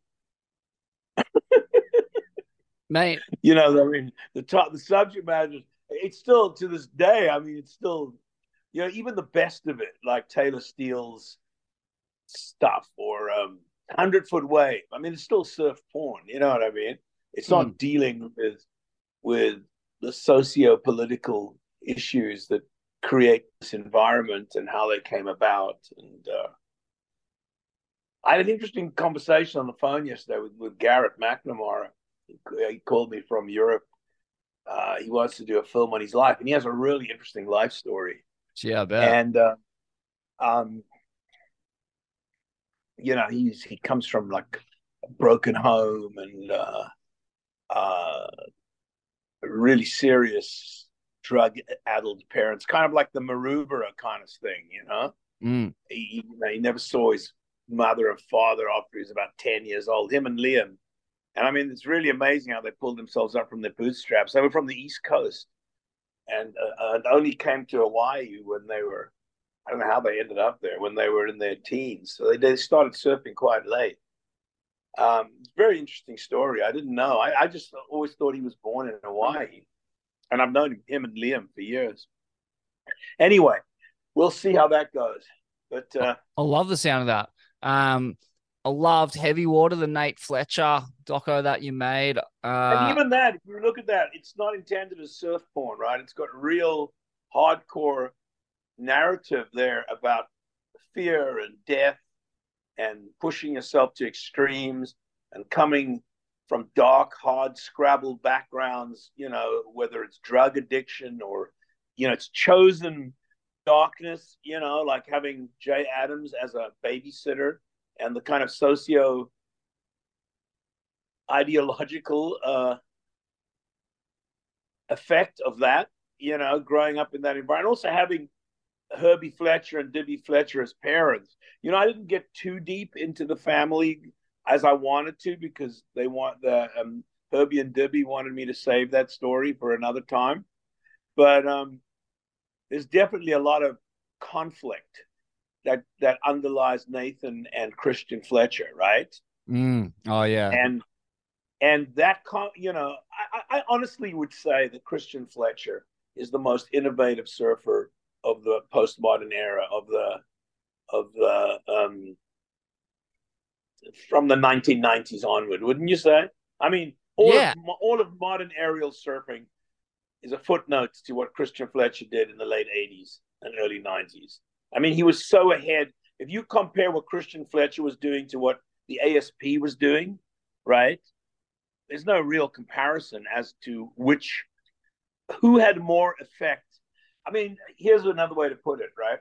Sean Thompson and Barton Lynch and Damien Hardman and Rabbit Bartholomew and all those guys, they had a very serious effect on the commercial exploitation of competitive surfing, right? I mean, they basically created this, I think it was Bobby Martinez who described it as trying to turn surfing into the World Tennis League, you know, like make. I don't want to be a part of this dumb fucking wannabe tennis tour. It's in the intro to the show. Right. Exactly right. One of my all-time favorite surfers. At that same time, in a parallel universe, Christian Fletcher was being booted out of the ASP. You remember how Sean Thompson, all those guys complained about him when he was like a top 16 surfer and he won trestles. Doing all these aerial maneuvers, and of course none of these guys could even do that stuff, never mind understand why you would want to do that stuff. And the irony is now the ASC is the most winningest surfers on the ASC are the ones who are absolutely indebted to the legacy of Christian Fletcher, certainly not to the legacy of Sean Thompson or Rabbit Bartholomew or that style of surfing, you know? Mm. They're not, you know, you're not getting... You know, you really have to see that. And I'm not making a judgment that one style of surfing is better than the other, you know? I'm just saying that it's ironical that this dark force in the surfing world, and certainly Christian and his close friends like Matt Archibald and Jay Adams in the late 90s, in the late 80s and 90s, were certainly a dark force in the surfing world, you know, with their very explicit drug addictions and covered in tattoos and various hairstyles, and this absolutely radical aerial approach to surfing was not accepted in the mainstream of surfing at that point, right? I don't think.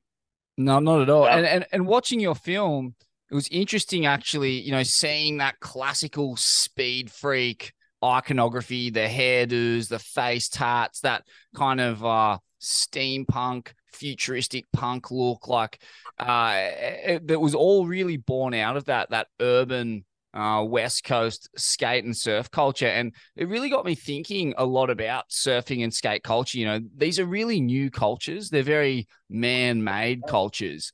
And the roots of these cultures, like in that American scene anyway, like the Christian Fletcher, Christian Hosoi, Jay Adams, Nate Fletcher scene, it's so mired in this heavy drug abuse and this kind of dilapidated urban landscape and this like... Well, it's America. I mean, that's the United States. It's just, you know, the United States, we are so close to South America, right?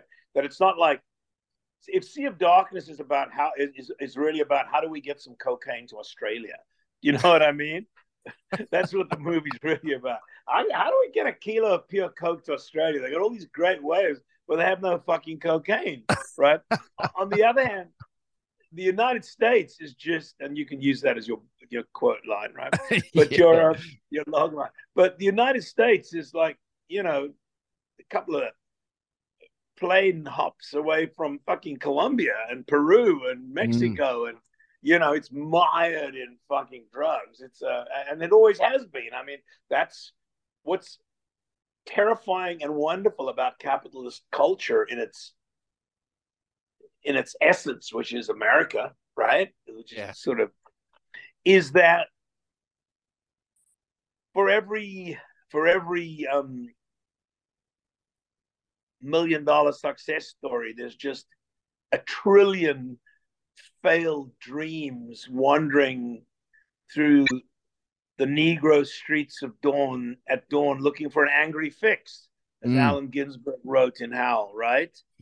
You know, they're just those lost, pathetic losers living on the outskirts of Golgotha, you know, on the back roads of Babylon, right? That's where they live in, right? There's like New York City's like, you know, 10 miles of incredibly expensive high-end real estate just surrounded by square mile upon square mile of disintegrating buildings. And, you know, it's certainly less so now, but there's still the projects just stretch for untold square miles of poverty and drug abuse and violence and crime around this hegemonic core of wealth. And that's kind of the iconography, the, you know, the architectural iconography of every American city. I mean, you know, they're all like these enclaves of wealth surrounded by disintegration and poverty, right? And so I think, you know, surf culture is a very strong reflection of that. So is rap music. So is the blues. I mean, all the great things that came out of America, rock and roll, they all came out of the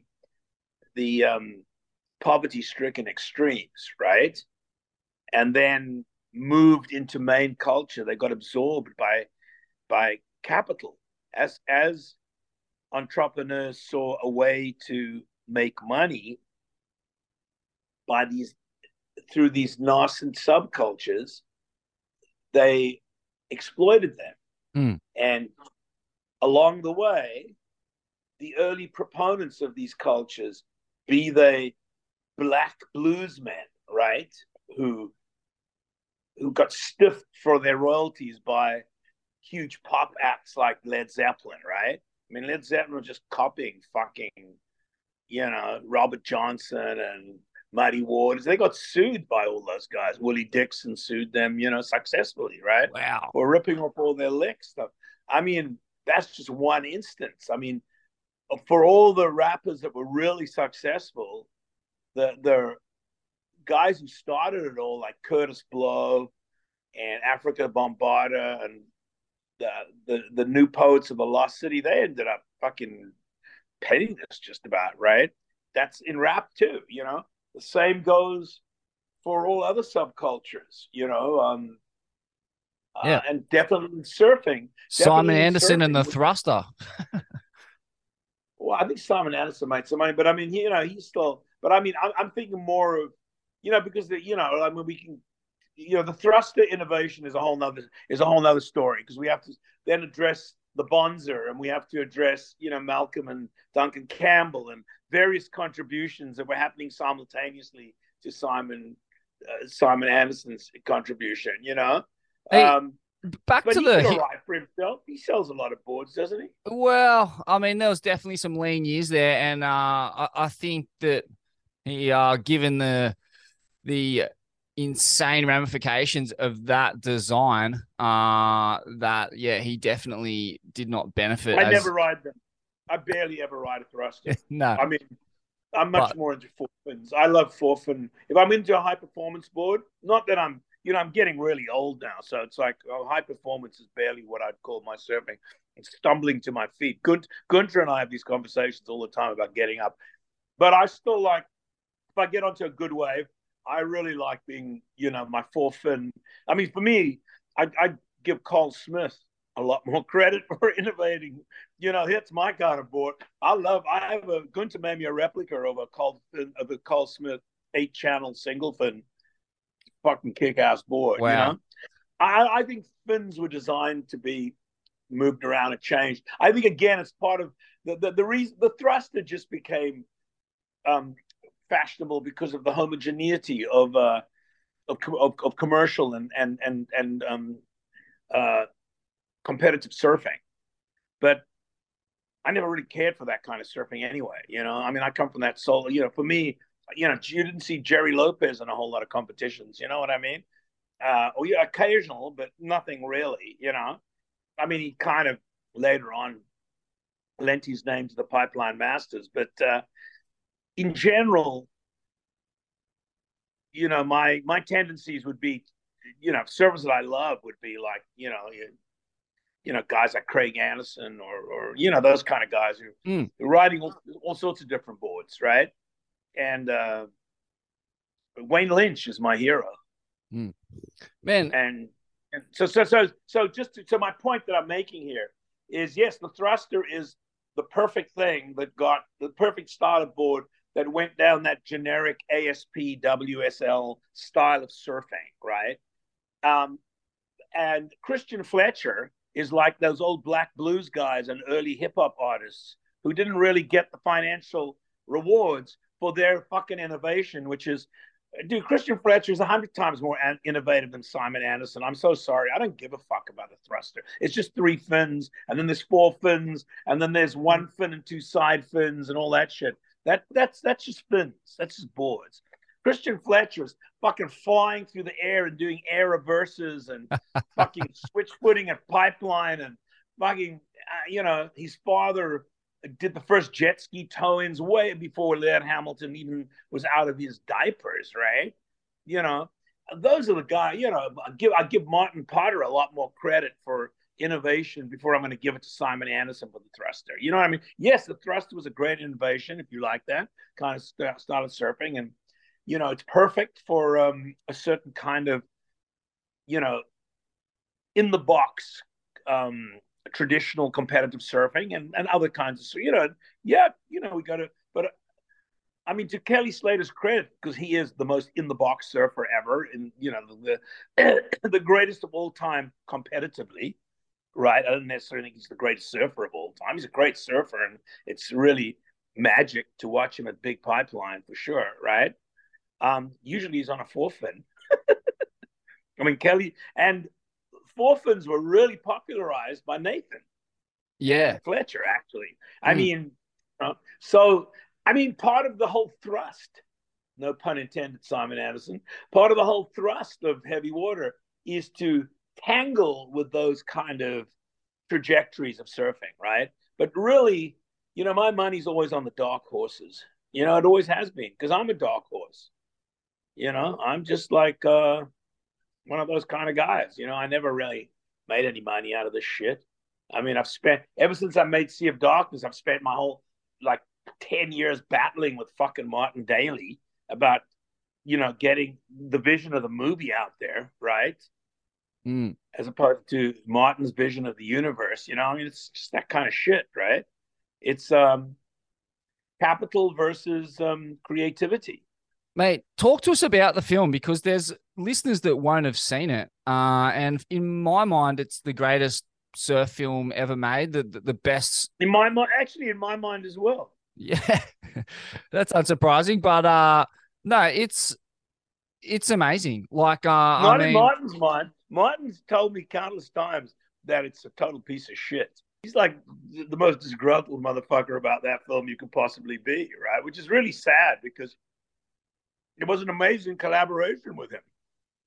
Mate, it's an amazing film. And I mean, just tell us about the thrust of the narrative and some of the characters for those who haven't seen it, and maybe where they can even see it. I know it's kicking around on a bunch of fucking hard drives. I'm not allowed to know where you can see it. So yeah, you know, I don't want to. I'm probably not even allowed to say that. Just to be clear, it's around.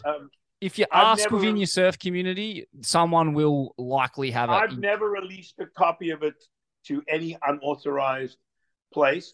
It was sent to a couple of film festivals with Martin's permission, and you know, they were supposed to be trusted venues, and obviously someone somewhere along the line duplicated it and made a copy of it. I mean, Taylor Steele once sent me a picture of a copy that he had that had obviously come from a film festival somewhere, right? So, but I've never, you know, it would never be in my interests to release that film, right, without getting any commercial return, both for the money that Martin put in and for the time that I put in, you know? Totally. So we've never got any money back. I'm really want to make a deal, a commercial deal of some sorts, and get Martin his money back. But, you know, there's always various kinds of impediments to these. We've had so many deals, he shot them all down. It's a real bummer. I mean, you know, right out the gate, the company that later became Red Bull Media House, all those guys wanted to distribute the movie, and they had money. Mm-hmm. They were right behind it, and I couldn't get Martin to agree to do it. So that's always been the issue, you know? Mm. It's not really a mystery why it didn't come out. It's just he's never felt comfortable with it coming out. Maybe I'm going to be able to convince him now, you know? But we'll see. I'm really trying. But the film was designed like a funnel, right? It was designed. It started off in a kind of global description of the world in that time, in the 1970s after Vietnam, and I got John Milius, who wrote Apocalypse Now, because the film Sea of Darkness, I got that title from Joseph Conrad's Heart of Darkness, right? And the film was, in my mind, inspired by the Charlie Don't Surf episode in Apocalypse Now that John had written.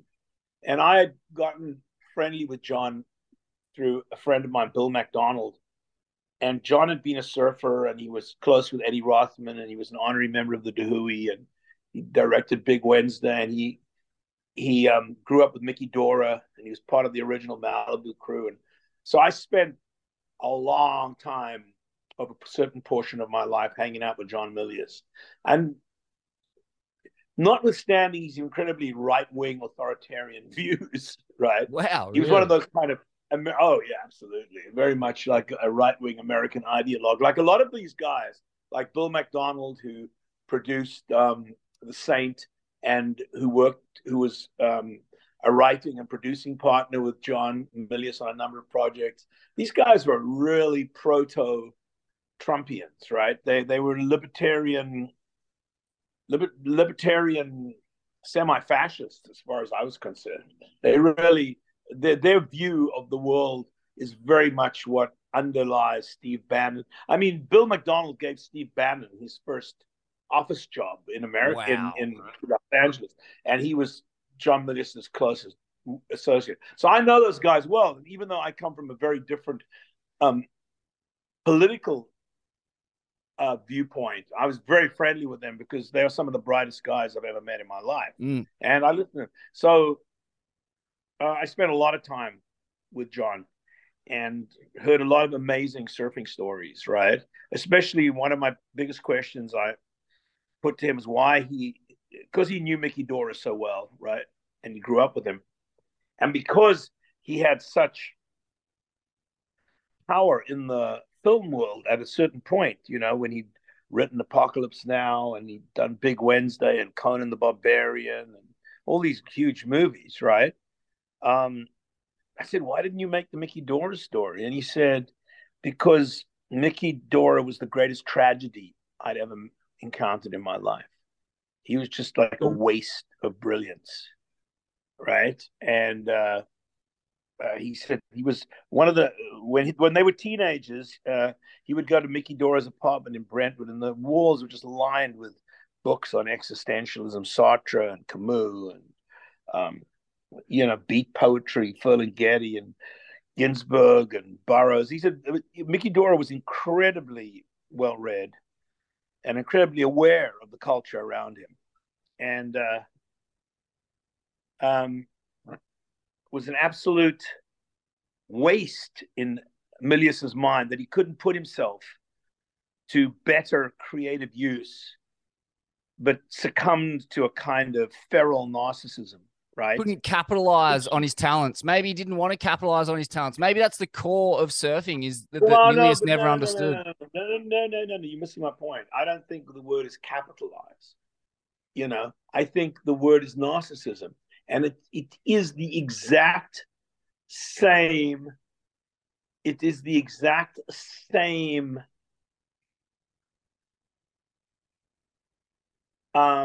narrative underpinning Sea of Darkness, right? I learned this from Milius, right?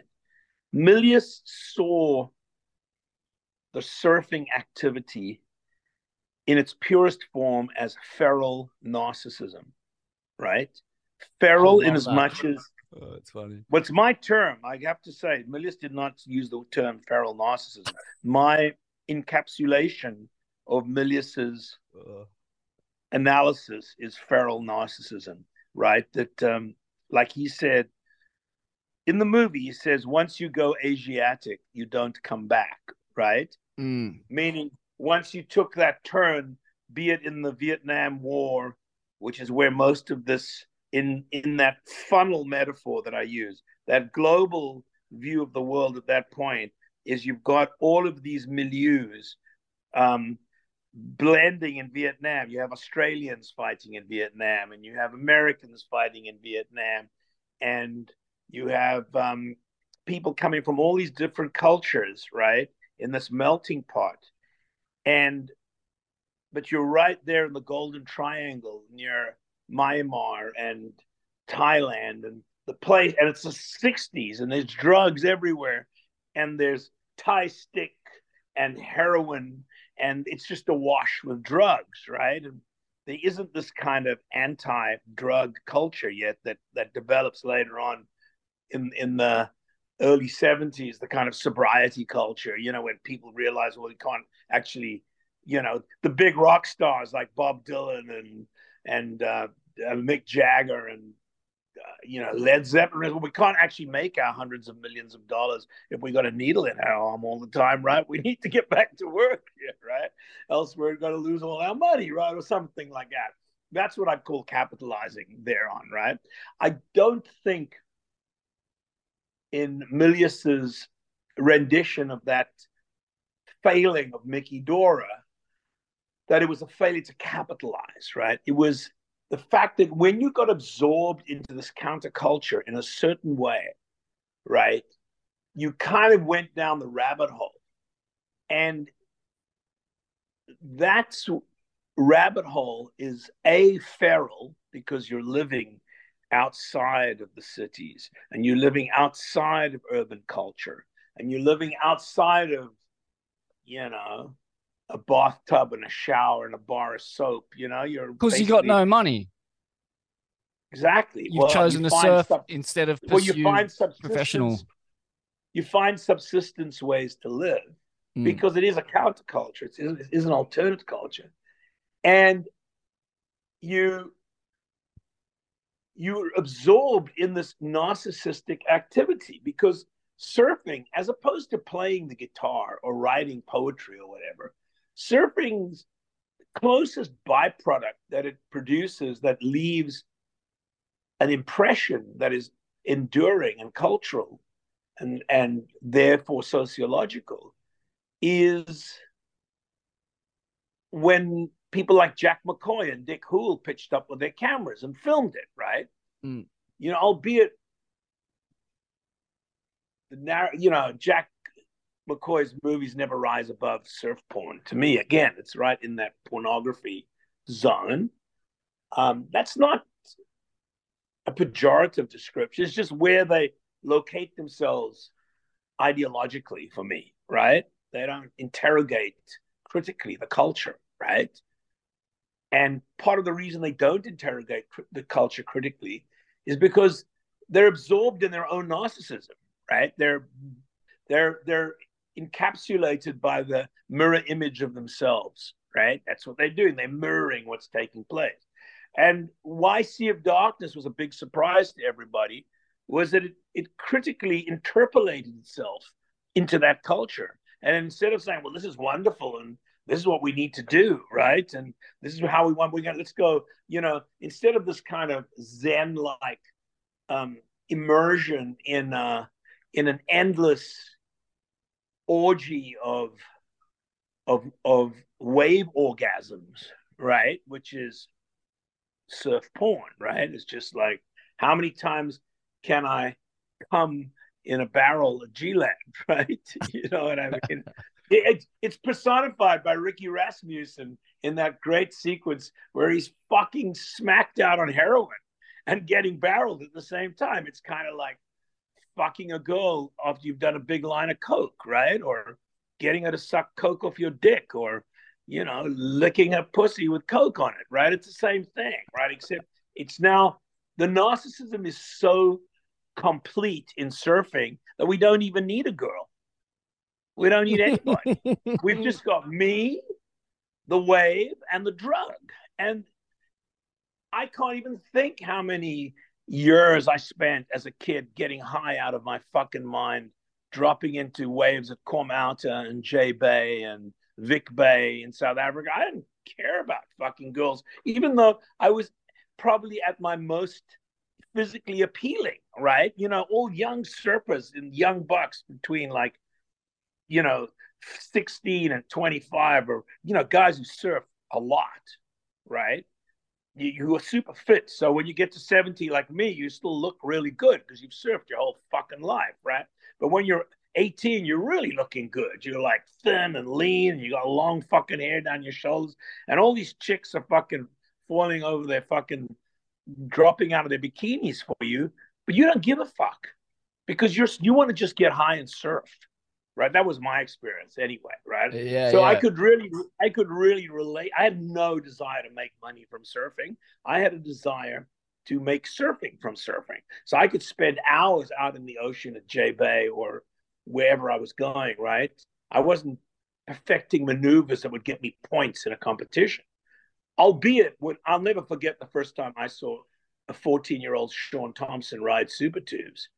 It was absolutely insane, right, how good he was. And it blew my mind. I'd never seen anybody get barreled that long and be able to stay in a barrel that long and then make it, right? But he saw that framework as an economic framework, as you said, and something you could capitalize on, right? Whereas I just saw it as pure ecstasy, and that was the difference in the late 60s and early 70s between soul surfers and competitive surfers, right?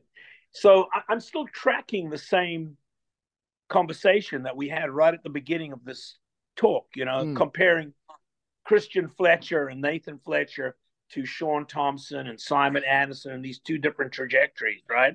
And it gets right to back to the question is, well, Simon Anderson did the most innovative thing in surfing on surfboards, and I'm questioning that because, you know, I'd rather ride a Bonzer any day. I mean, I think Malcolm Campbell is the most innovative shaper in surfing, or Ben Iper, you know what I mean? So there's a lot more to that one than the fact. Yes, Simon Anderson should have, because his design was so commodifiable, because his design was so easy to use, because his design worked so well in the box surfing, he should have fucking patented it, and then ASP and the World Surf League would have had to pay him royalties every time they trotted their boards, because they're the best all-round competitive boards.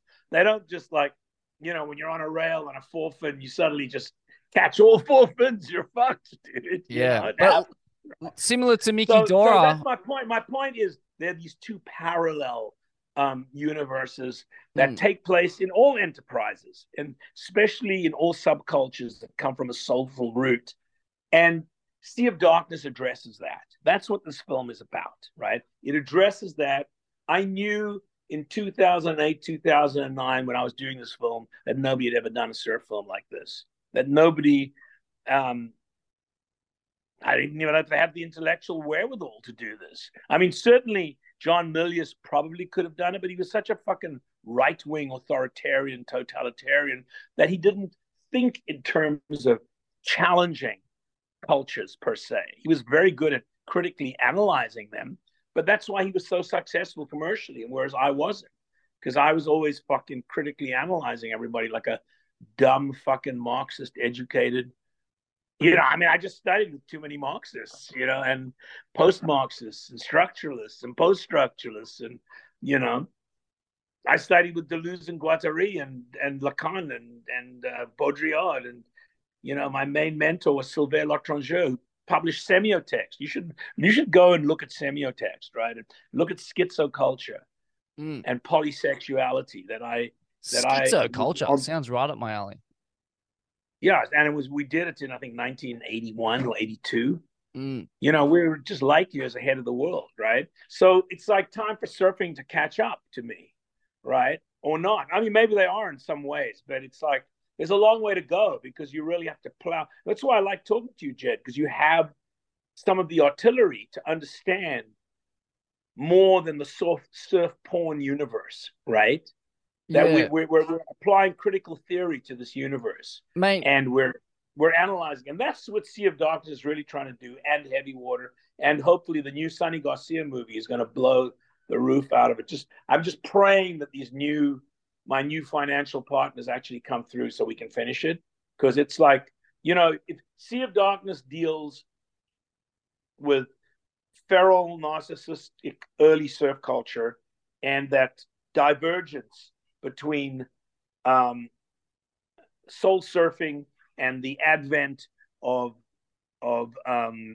surf industry, you know, how like surf industry giants like Quicksilver and Rip Curl emerged out of that cocaine smuggling universe, right? And then they became the corporations that funded competitive surfing. It was all a nice big package so that we could have the lawn tennis version of surfing, right? Which culminates in Kelly Slater's, God forbid, fucking wave pool, where we have it so packaged that we can now go to the middle of the desert, press a button, and here come these perfectly articulated waves, which are, you know, a phenomenon to behold. It's the only wave pool I've ever seen where the waves are critical, dangerous, powerful. I mean, it's something to see. It's a feat of engineering, and it's testament to Slater's maniacal genius. You know, it's like that Paul Thomas Anderson film, There Will Be Blood, right? Like Slater's like that. He's like,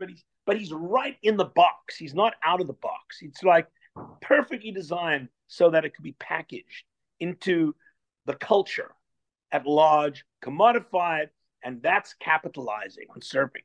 That's not what Milius's critique of Miki Dora was. It wasn't that he could capitalize on surfing. It was that he didn't realize his capacity, his inner gifts And it's borne out. Have you read Mickey Dora's writings? Have you read all? You haven't? No, I'd love to. Well, why haven't you? Oh, fuck. I didn't even know they existed till now. Well, have you not studied history, young man? Bits and bobs here and there. Apparently, little sinkers and bobs, my man. Well, I think you need to go and look at some old surfer magazines from the 80s when Mickey Dora completely left capitalist culture. He went from Guitari, which is a beautiful place, but being France, it's like the epitome of bourgeois capitalism, right? Extreme expansion. He went down to South Africa to live in J Bay when it was wild, where my brother, Jonathan, may he rest in peace, was there with Ant Van der Heerble and the boys, and Desi Sawyer, Stevie's dad, you know, another friend who grew up with me and Gunter, and they were living in the bush there, and that's when Mickey Dora was there. My brother was friends with him, you know. And, wow. Didn't know he did time at J Bay. Dora spent the entire 80s at J Bay running from the police. Because he found a wonderful crime caper. You would go up to Namibia, you know, the donkey, Skeleton Bay, the wave that Surfline thinks they discovered, but which of course has been there for fucking decades. We're just trying to keep secret in the Namibian desert. We were surfing that. I was telling Strider Wazalewski and I, you know, we know each other from Venice, right?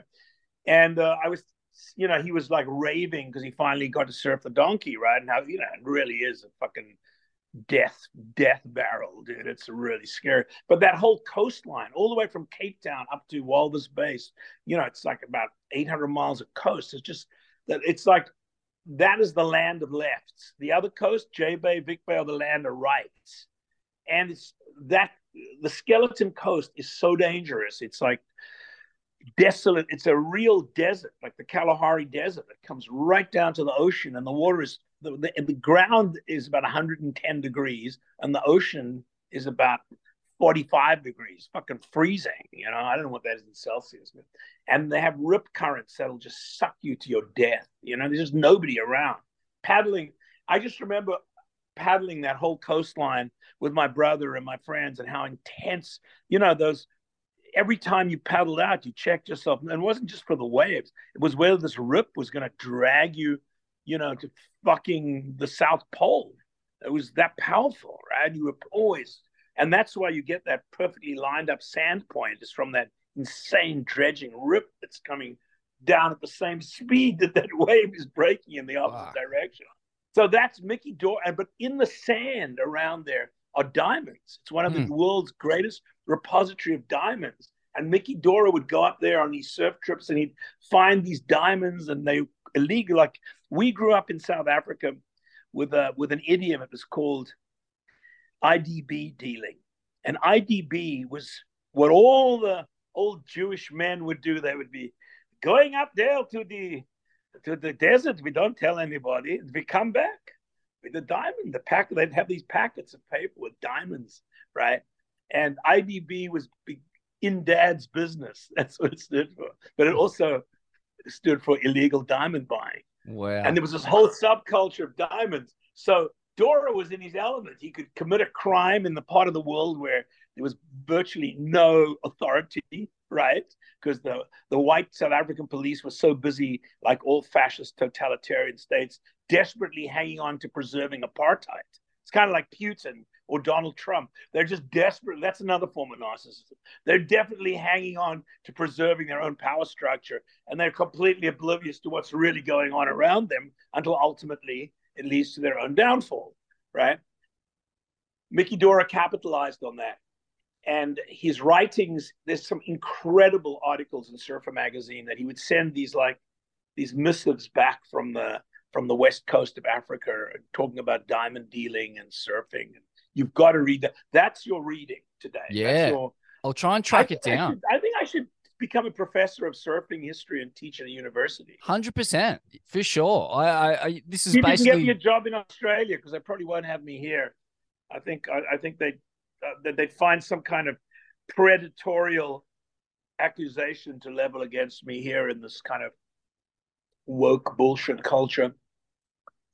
It's fascinating, the Miki-Dori yarn, because, you know, I see so many parallels with him and the modern incarnations, your Travis Potters, your Mikala Jones, guys who were well aware that they were sitting on top of these immense resources in surfing uncrowded perfect waves, but they were just so committed to not exposing them, and they lived feral, poor lives. Not MJ so much. He kind of. Oh, dude, I knew Mikala. I met him quite a few times on the North Shore. He's one of the most superb human beings I ever met in my life. I mean, truly, truly on another level. Talk about living in an alternate universe, right? But again, that was feral narcissism. That's what I'm talking about. Yeah, it wasn't exactly. Like he was. Well, but he had a very interesting take. You see, because Mikala was a real artist. I mean, his GoPro photography is the best ever. Nobody did better than him.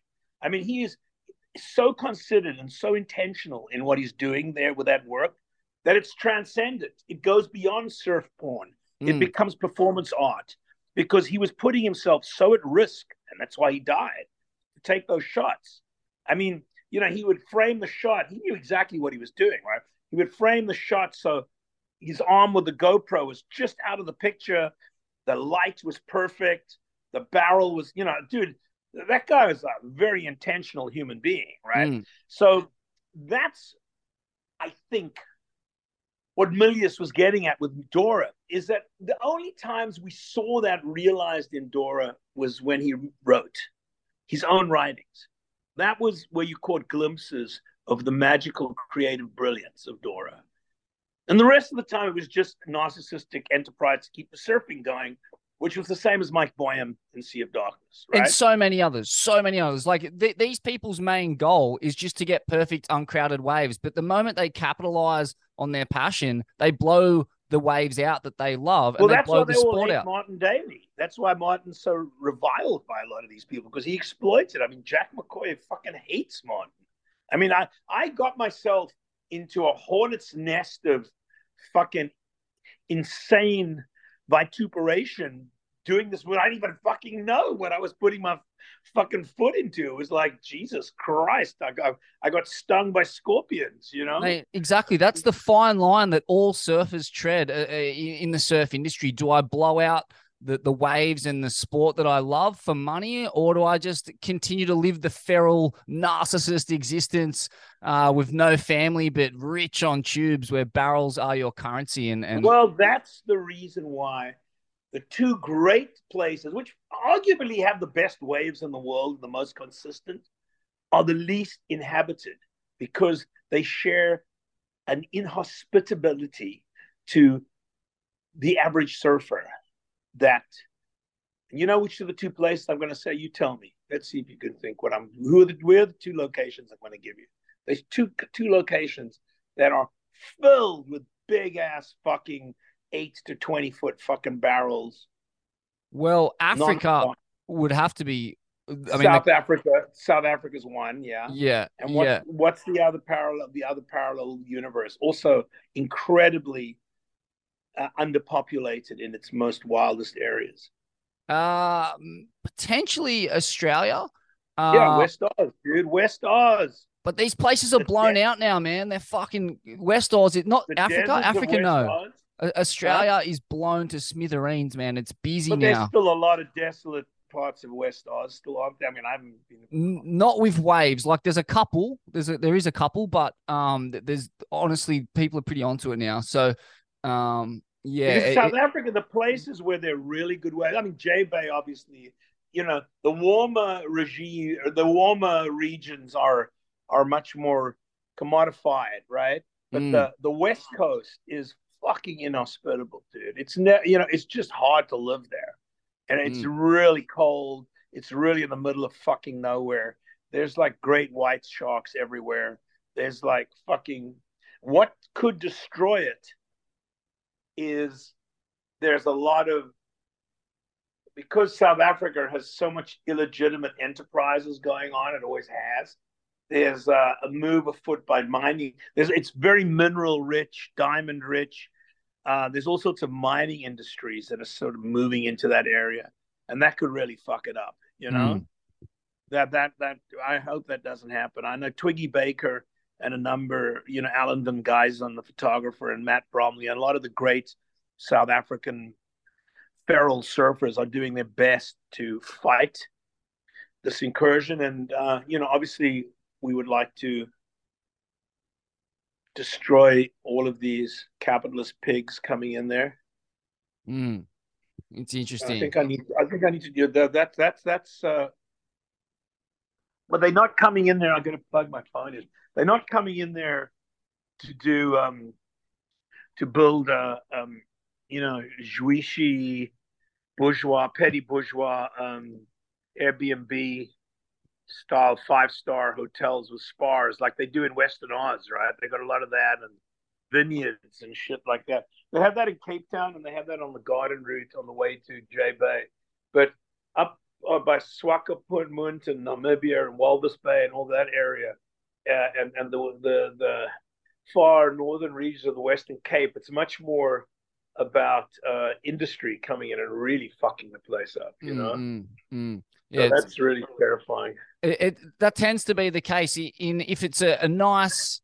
you know, the Garden Route says it all, really. If it's nice and green, yeah, you can have your bourgeois enterprise. But if it's desert, you got to have mining. And West Australia is exactly the same. You know, down exactly. South and Margs. You know, I'm vineyards. Staring at something just really beautiful. I'm going to show you. See, look. You see that? See that board up there? Is that a bonsai? What is that? That is one of the last boards Dick Brewer ever shaped before he died. Wow.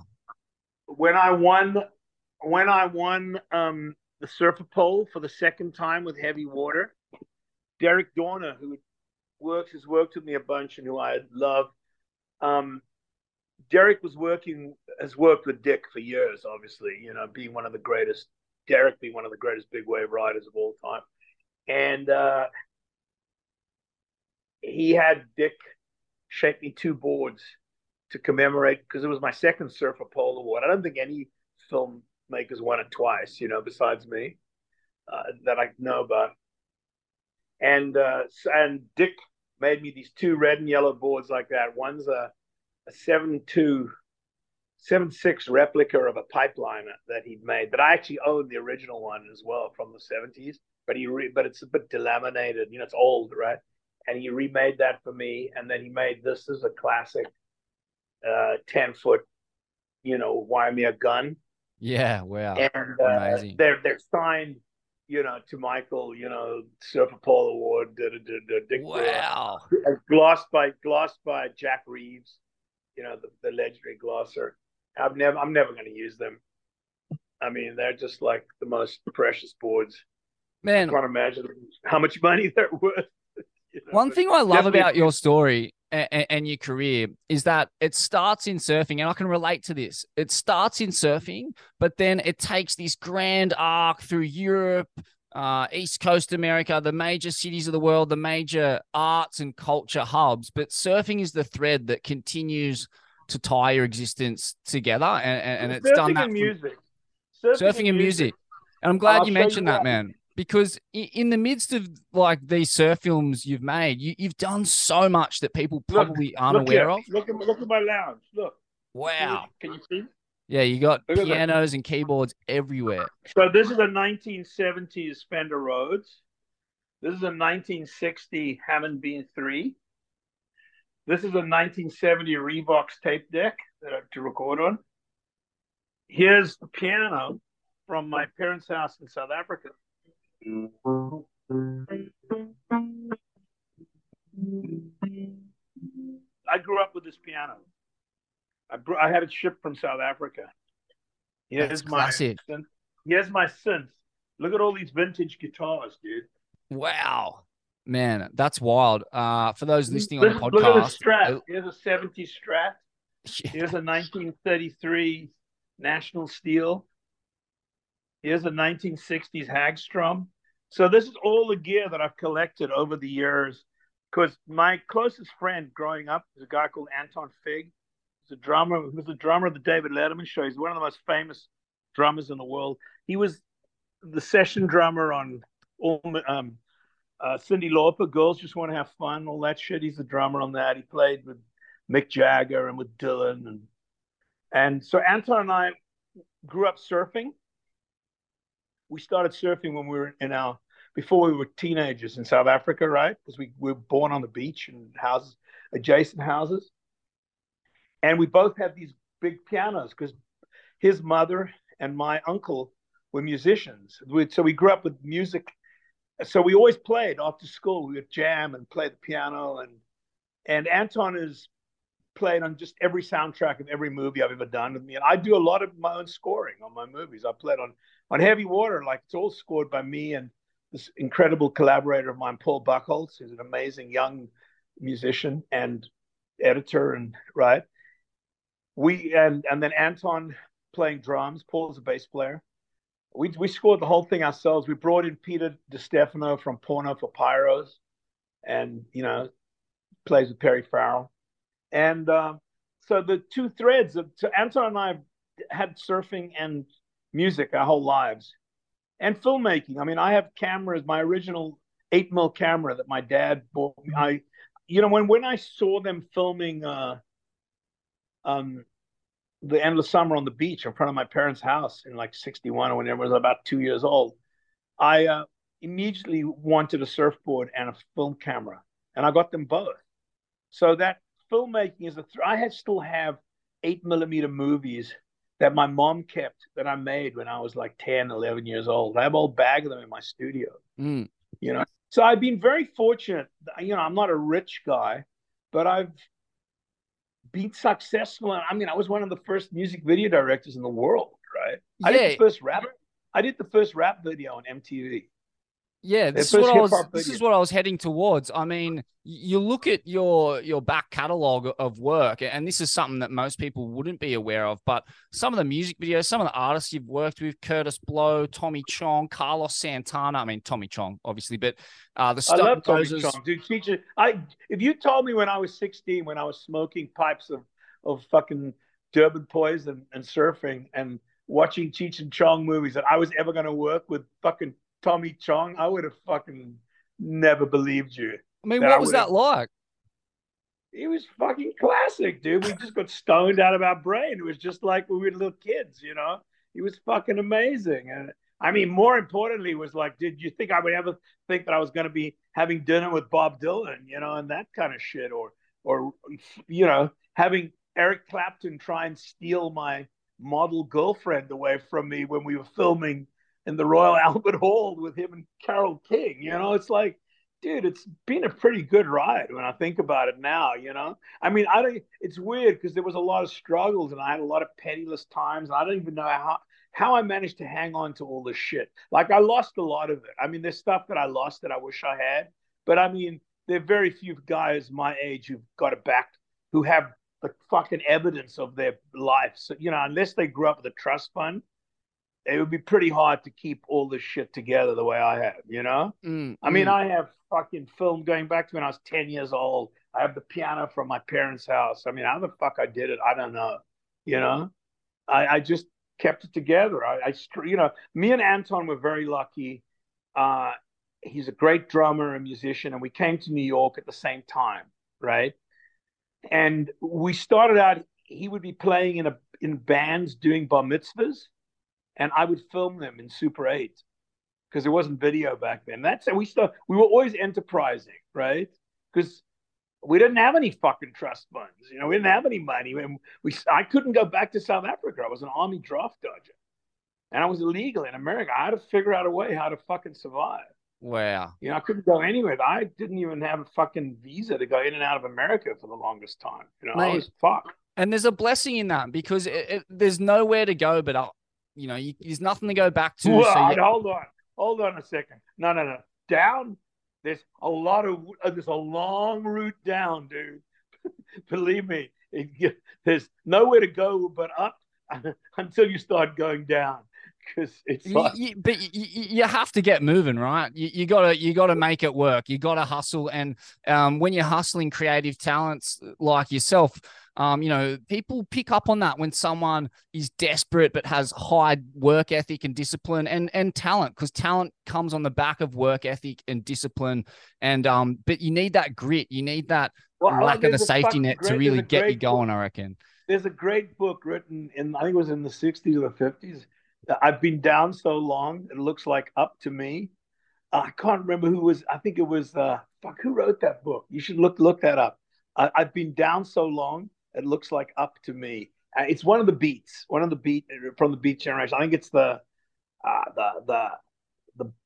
brother of Joan Baez's girlfriend, sister, someone like, but a very famous writer, right?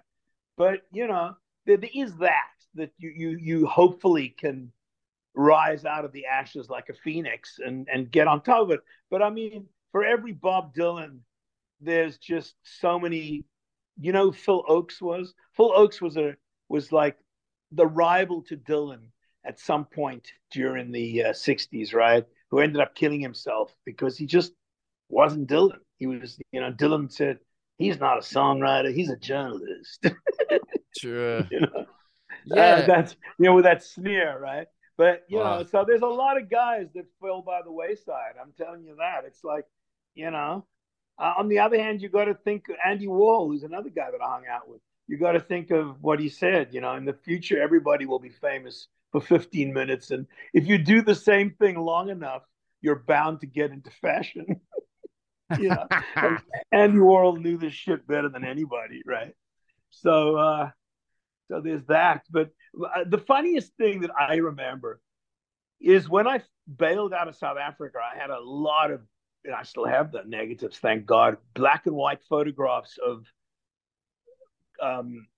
when I was on my surf trips, we would go through this area, the Transkei, which was this, I think I spoke about it last time, yeah. Which was this attempt in apartheid to create this self-governing quasi-black independent state, so they could just Nation of Islam kind of deal. Yeah, yeah, yeah. Just ship black people there, just ship black people there and leave them in poverty. But it turned out that the Transkei, where they were sending people to, which is where Mandela was actually born, was on the coastline of Coffee Bay and this incredible surf spots, right? That were back then were, you know, there was nobody out there. I used to surf by myself in these spots infested with Zambezi tiger sharks, right? Wow. You know, like you know, there was a thing, don't ever stand on the bottom of the ocean around there because the sharks, these Zambezis embed themselves in the mud under the ocean, right? And they won't touch you, but if you stand on them, they'll attack you, right? So if you wiped out in shallow water, you just swam. You didn't want to fucking ever hit the bottom because you could hit a shark and then you'd be fucking just mauled to death, right? And we used to surf these places by ourselves. It was insane. But wow. I took photographs of the poverty-stricken blacks and, you know, what was going on. And when I came to London, when I had finally, you know, exiled myself out of South Africa for 10 years as an army draft dodger, I photographed... I took those photographs and sold them to the London Sunday Times. I still have all those negatives. I don't know how the fuck I kept all this shit. I mean, I lost a lot, but I've got a lot, you know? So I'm fucking grateful that I can sit here and, you know, the Museum of Modern Art in New York bought a bunch of my shit, like a lot of it, but there was just too, you know, so much. And now I sit back, I'm like working with Luke. I told you, Luke Cheadle and Stevie Dreer. Yeah, well, that's right. Yeah. Putting shows together, you know, it's like Epi. there's a whole group of what's happened. Guys in their 20s and 30s, there's like intellectual surfing culture has arrived. You know what I mean? Mm. People, even though you still need to read all the fucking things that I just told you about, right? but you've obviously had some education in critical theory and Marxism and a philosophical framework that we can address these subcultures in so we don't fall into that feral narcissism that in the end has taken the lives of so many interesting guys. Well, besides Mickey Dora, I don't know how many of them actually had that much more to give. I mean, I'm not that turned on by reading a petty bourgeois surfing book like Waiting for the Barbarians. You know, that doesn't really interest me very much. Well, was it Barbarian Days. Yeah, sorry, yeah. Waiting for the Barbarians is by J.M. Coetzee. That's an incredible book. Have you ever read that? I haven't. It's not about surfing. Yeah, yeah. Oh, you should read that. Waiting for the Barbarians by J.M. Coetzee.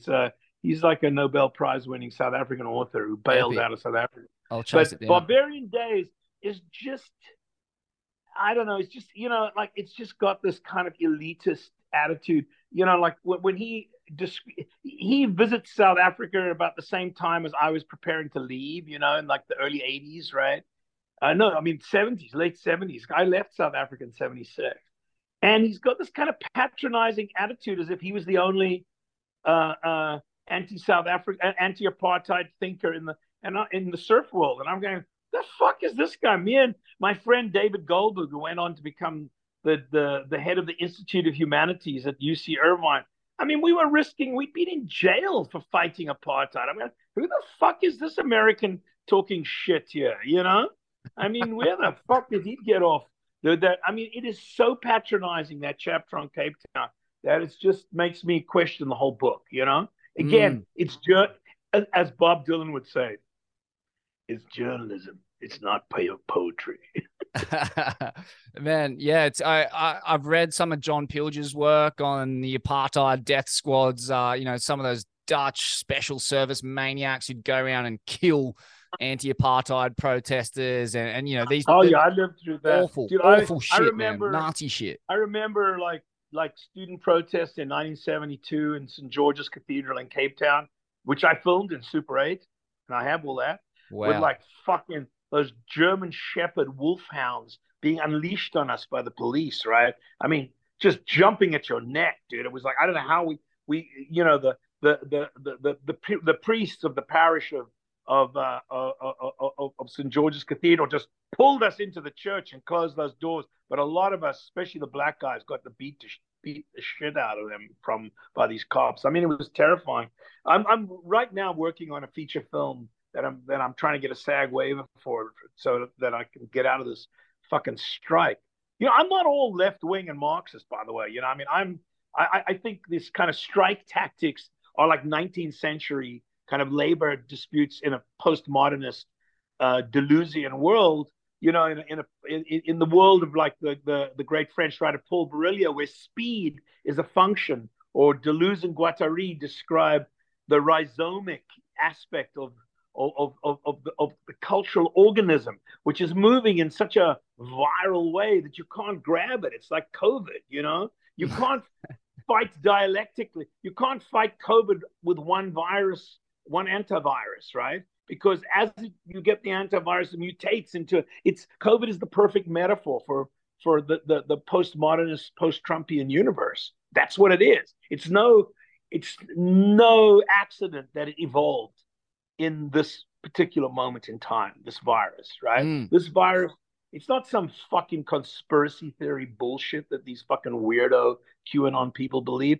It is a pure mutative version of the culture writ small in viral forms. It's just like what William Blake was writing about when he said, I can see the whole world in a grain of sand, right? That kind of, although that presupposes a kind of archetypal paradigmatic universe, which viruses don't, but it's still the symbolism of the virus, right? The fact that there's this deadly vaccine-defying viral organism that can just float through all the defense systems and just continually infect and kill people. That's the same way that capitalism has evolved. And so the same way that you can't just block a virus by putting up a vaccine gate, you can't stop the streamers and the big global multinational internet corporations like Zuckerberg and Musk. You can't stop their companies like Amazon Prime and Netflix. And you can't just block them and say, okay, we're not going to write any scripts and we're not going to act in any of your movies. So therefore, you'll pay us more money until we do. Because the rhizomic, which kind of means like a kind of multiplying bacteriological metaphor for how the capital evolves in this, you know, in this kind of post-crypto universe, post-cryptocurrency universe, right? Where just massive accumulations of capital happen in random places, right? And people just get enormously wealthy and powerful really fast, right? So it's kind of like trying to squeeze mercury. You can't hang on to mercury. It just shoots out in one, you grab it and it goes in another direction. By that same token, you can't fight them by blocking them, because you can't block them. You've got to fight them by working from inside them and infecting them. You've got to become like the virus itself, right? So the most effective tool against the strike, ironically, is a movie like Oppenheimer or Barbie that grosses, much as I have no desire to see Barbie, right? There's nothing in that movie that interests me at all, except the fact that it grossed $1 million at exactly that moment when the unions are trying to block all creativity from the streamers and the producers and everybody, in the hope that starving them will give them an opportunity to get more money. But you can't starve them because they've got a huge backlog of material that by the time they exhaust the backload of material, the union members will be starving. It's the only way that you can conjure up an attractive scenario that will invoke a desire to terminate the strike, is when they see how much money a movie like Barbie makes, and they're going, ooh, well, we can't do that until the strike ends. So maybe that's a desire to end the strike. You see, it's like a kind of an infestation from the interior of their organism. It's a great take on the strike. I mean, and it makes sense. There's a lot of theory around, the best way to fight back against late stage capitalism is to accrue as much capital as you can and then release it. Pretty hard to accrue a lot of capital, but hey, in ethical ways, it really is. It's so hard. And you think Owen Wright is a classic example of how to fight late stage capitalism? Not at all. I don't think that's his concern whatsoever. But it is mine. There is that line of thought that it really, every dollar is a vote. So the more dollars you have, so am I going to get a percentage of this podcast when it comes out? Because it's going to be so good, mate. Well, oh, no, I don't want.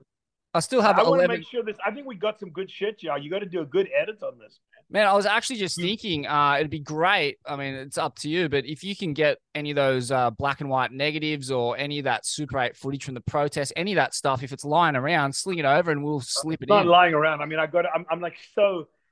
My problem is that for all my protestations against capitalism, I got to work, and right now I'm about to, because the strike is happening, I don't have another movie going, and I'm just waiting to see whether the funding is coming through on the Sunny thing. I have to, my go-to job over the years has been music videos and TV commercials. And I have to put together a whole bunch of stuff for this big commercial proposal for this client. So I don't necessarily know that I have the time in the next week or so to do anything, but they do that, because I'm sort of like a one-man show here, like my fucking assistant she was so great, fucked off to Costa Rica to go surfing.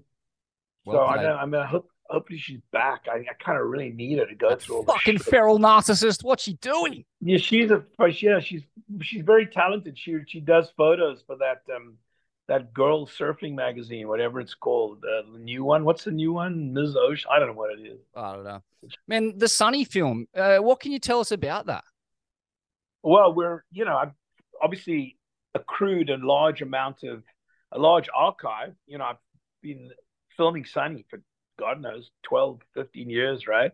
So I have great interviews with him, including the last interviews that were ever done with him, and actually some of the last interviews that we were done with Andy Irons. A lot of people died on that project. Andy, Sunny, Marvin Foster, Dane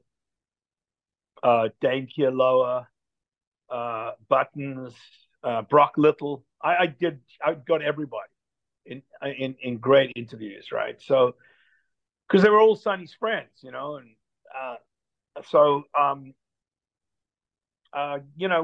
I've got various permutations and edits of it. Derek and Chaz did an interview with me. Have you know about this this Instagram page, Free Sonny Garcia 2. Oh, you were telling me about it in the last podcast. You should see that. So you should see that, and you can. Just quickly, the premature demise of all these Hawaiian greats. Like, do you have any take on that? Well, John Shamuka is another one that is in that list. John, I filmed John as well. I mean, there's a lot of. These are for the most part indigenous Hawaiians, right?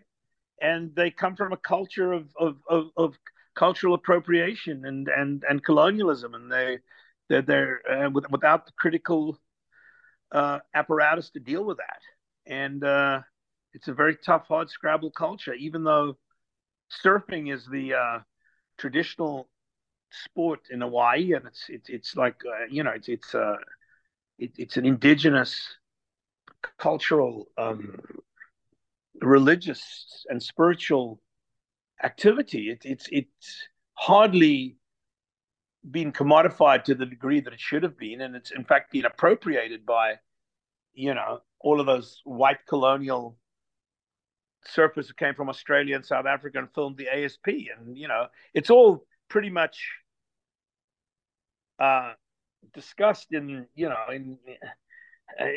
there's quite a bit of it, although it's from a different perspective, in Sean Thompson's movie that he made, but I can't remember what it was called, but it was that movie about when they were all getting beat up by Eddie Rothman, busting down the door, exactly. But I mean, the difference between my perception of that and Sean's is that I see the only door that was getting bust down was the fucking door of the door of the Hawaiians' national heritage, right?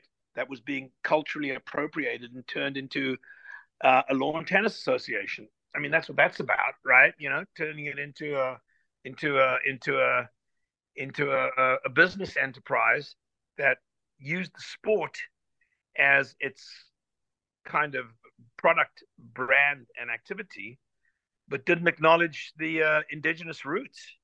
Nor did it. Nor were there any indigenous champions. I mean, certainly Dane Kealoha should have been like world champion many more times than Mark Richards, don't you think? Oh, I mean, never won world title. Do you ever see Dane Kealoha surf at that time? It was insane. A magician at backdoor and pipeline. Never. And Marvin Foster. None of those guys won anything. They didn't win the fucking world title. The world titles were all won by white guys until Sonny and Derek Ho came along. There were no real competitors coming close to all the white guys, white blonde Australians. Sonny talks about that very clearly in the film. That's what the film's about.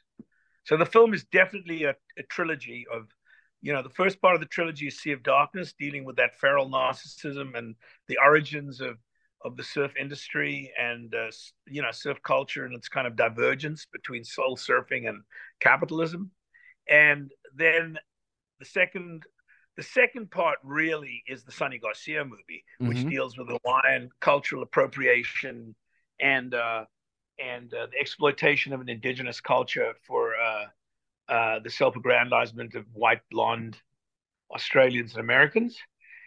And then the third part would be Heavy Water, Nathan's film, which is about postmodernist surfing, right? And how the kind of feral narcissist culture reasserts itself in a kind of crazy, urban, ghettoized, speed metal, death punk rock kind of drug-infested skateboard surfing culture manifested by Jay Adams and Christian Fletcher. I love it. The Mike Oblowitz box set. Are you serious, dude? I love that is a really coherent narrative thread that ties those three films together. Yeah. I guess the one thing though, the one thing I would say, guys like Rabbit, MR, these kind of poster boys of the ASP, these guys, MR, son of a used car salesman from working class in Newcastle or Port City, Rabbit, son of a single mom who, grew up. No, I love Rabbit. Don't get me wrong. I'm not casting aspersions on these guys. Everybody has to make a living, and I fucking love Rabbit. And believe me, Rabbit's done as much heroin as anybody has. Allegedly. Yeah, but all these guys are cool. Mark Richards was a fantastic surfer. I'm just saying, ultimately, When and they were poor people that, who yeah, were... Yeah, no. When we look at the broad sweep of history, I'm not knocking Sean Thompson. Dude, Sean Thompson surfed fucking backdoor pipeline on a single fin. I mean, Sean's cousin, Michael Thompson, who was my friend and who I adored and who I spent many great hours snorting cocaine with, was an incredible fucking surfer, dude. To my mind, he was the best guy at backdoor of his period, right? At pipe, backhanded pipe. He was just nuts, right? And he started Gotcha, right? Of course, and he was a great punk rock innovator, and that he's exactly Gotcha. Incredible label, so good. Wolfgang Block, the team, amazing. Design, everything. I mean, Mike was one of the most brilliant guys. Sean's no slouch either. He's very smart, and his brother Paul is an old surfing buddy of mine. So I'm not knocking these people. I'm just showing the lay of the land. I'm just saying there was this white, blonde, Australian, South African group of guys who appropriated indigenous culture to try and turn it into a kind of capitalist cultural institution along the lines of Formula One racing or professional tennis. That's what they did. I'm not saying it's good or bad, right? So the Opulence box set can still be enjoyed by people who don't think. I love it, man. It's really fascinating. You've laid out three classical surfing archetypes here, and I don't think anyone could dispute them. You've got the feral narcissist, your Mickey Doras, your Travis Potters. You've got this Mike Boyum. You have this indigenous, traditional take on surfing from the native Hawaiians, the native Peruvians. And then you have Felipe Poma, Sonny Garcia, Derek Ho, Marvin Foster, Dane Kealoha. Yep. The Duke, and then you have the capitalizers, those who to make a living off surfing. We got the postmodernists, the rock and roll guys, the guys who come straight out of the ghetto street culture, and shooting up speed and heroin speedballs and fucking no fucks given, covered in tattoos, beating up gay guys, doing whatever, just pure transgression, right? And just taking surfing and skateboarding literally to new heights, taking it off the concrete and into the air, taking it out the water and into the air. And that's Jay Adams, and that's Christian Fletcher, with a little bit of help from Martin Potter and Matt Archibald. But they were really the two spearheaded it in the gnarliest way and didn't give a fuck about competitive surfing. And, Christian Fletcher is no fucks given to this very day. He doesn't care about a fucking thing. He just, he is Mad Max. The thing that made Christian Fletcher happiest in terms of our relationship was when he found out I was making a movie with Mel Gibson. Dude, that fucking turned him on, dude. He called me from some desolate location somewhere in Southeast Asia or on the Philippines, wherever the fuck he was, surfing some barrel by himself, and just said, I don't even think he said, "Hey, Mike, I just want to tell you Mel's my fucking hero." Oh, shit.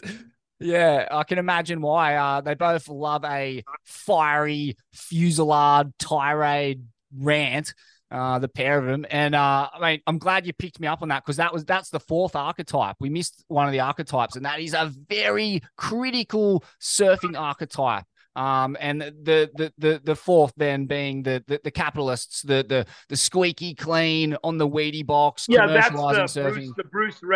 The Bruce Raymonds, the Martin Dailies, the Bob McKnights, the guys trying to, cellophane wrap surf tourism and surf culture and surf clothes and garments and sell it to the masses. And in the end, what happens, if they're lucky, their dream comes true and they get bought out by Walmart or some other big ass fucking corporation. They go public, and all of those beautiful. The dream is complete. The dream is complete. We've sold out completely.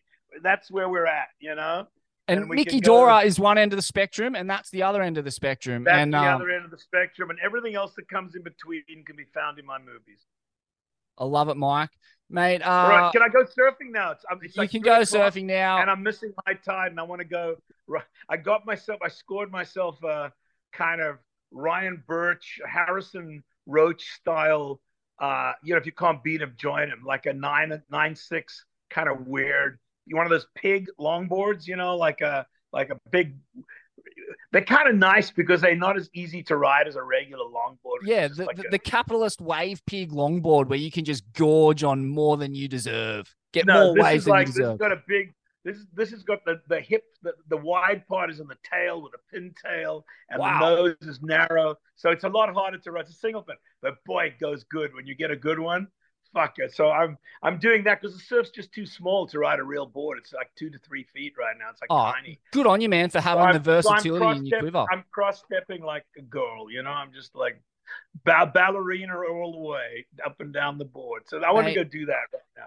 Surf is where you find it, as Lopez says, and absolutely legendary, mate. What a career. I'll be fascinated and hopeful to catch up with you again in the future, but man, you know, from making films with Mel Gibson and Steven Seagal through to the greatest surf documentary ever made that's never been seen, and a couple that have, Heavy Water, and I can't wait for this the Sonny Garcia film. Hopefully that drops.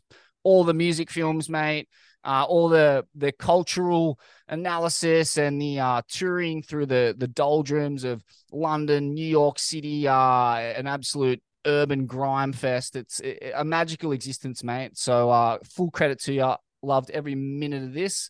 And mate, connect again in the future, hopefully. Yeah. Just, you need any more, just call me. You know, just look at the swell charts, and if there's no swell happening, it's looking flat, I'm always happy to talk. If I'm not shooting a commercial or something or doing a movie, you know, I just want to try and get transcripts of all these fucking podcasts and things I've done, because that's going to be how I can write my autobiography.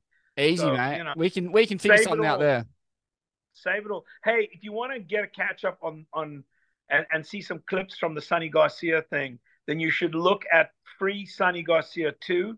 And on one of their posts is they subclipped an interview that Chaz and Derek did with me on Beach Gripped.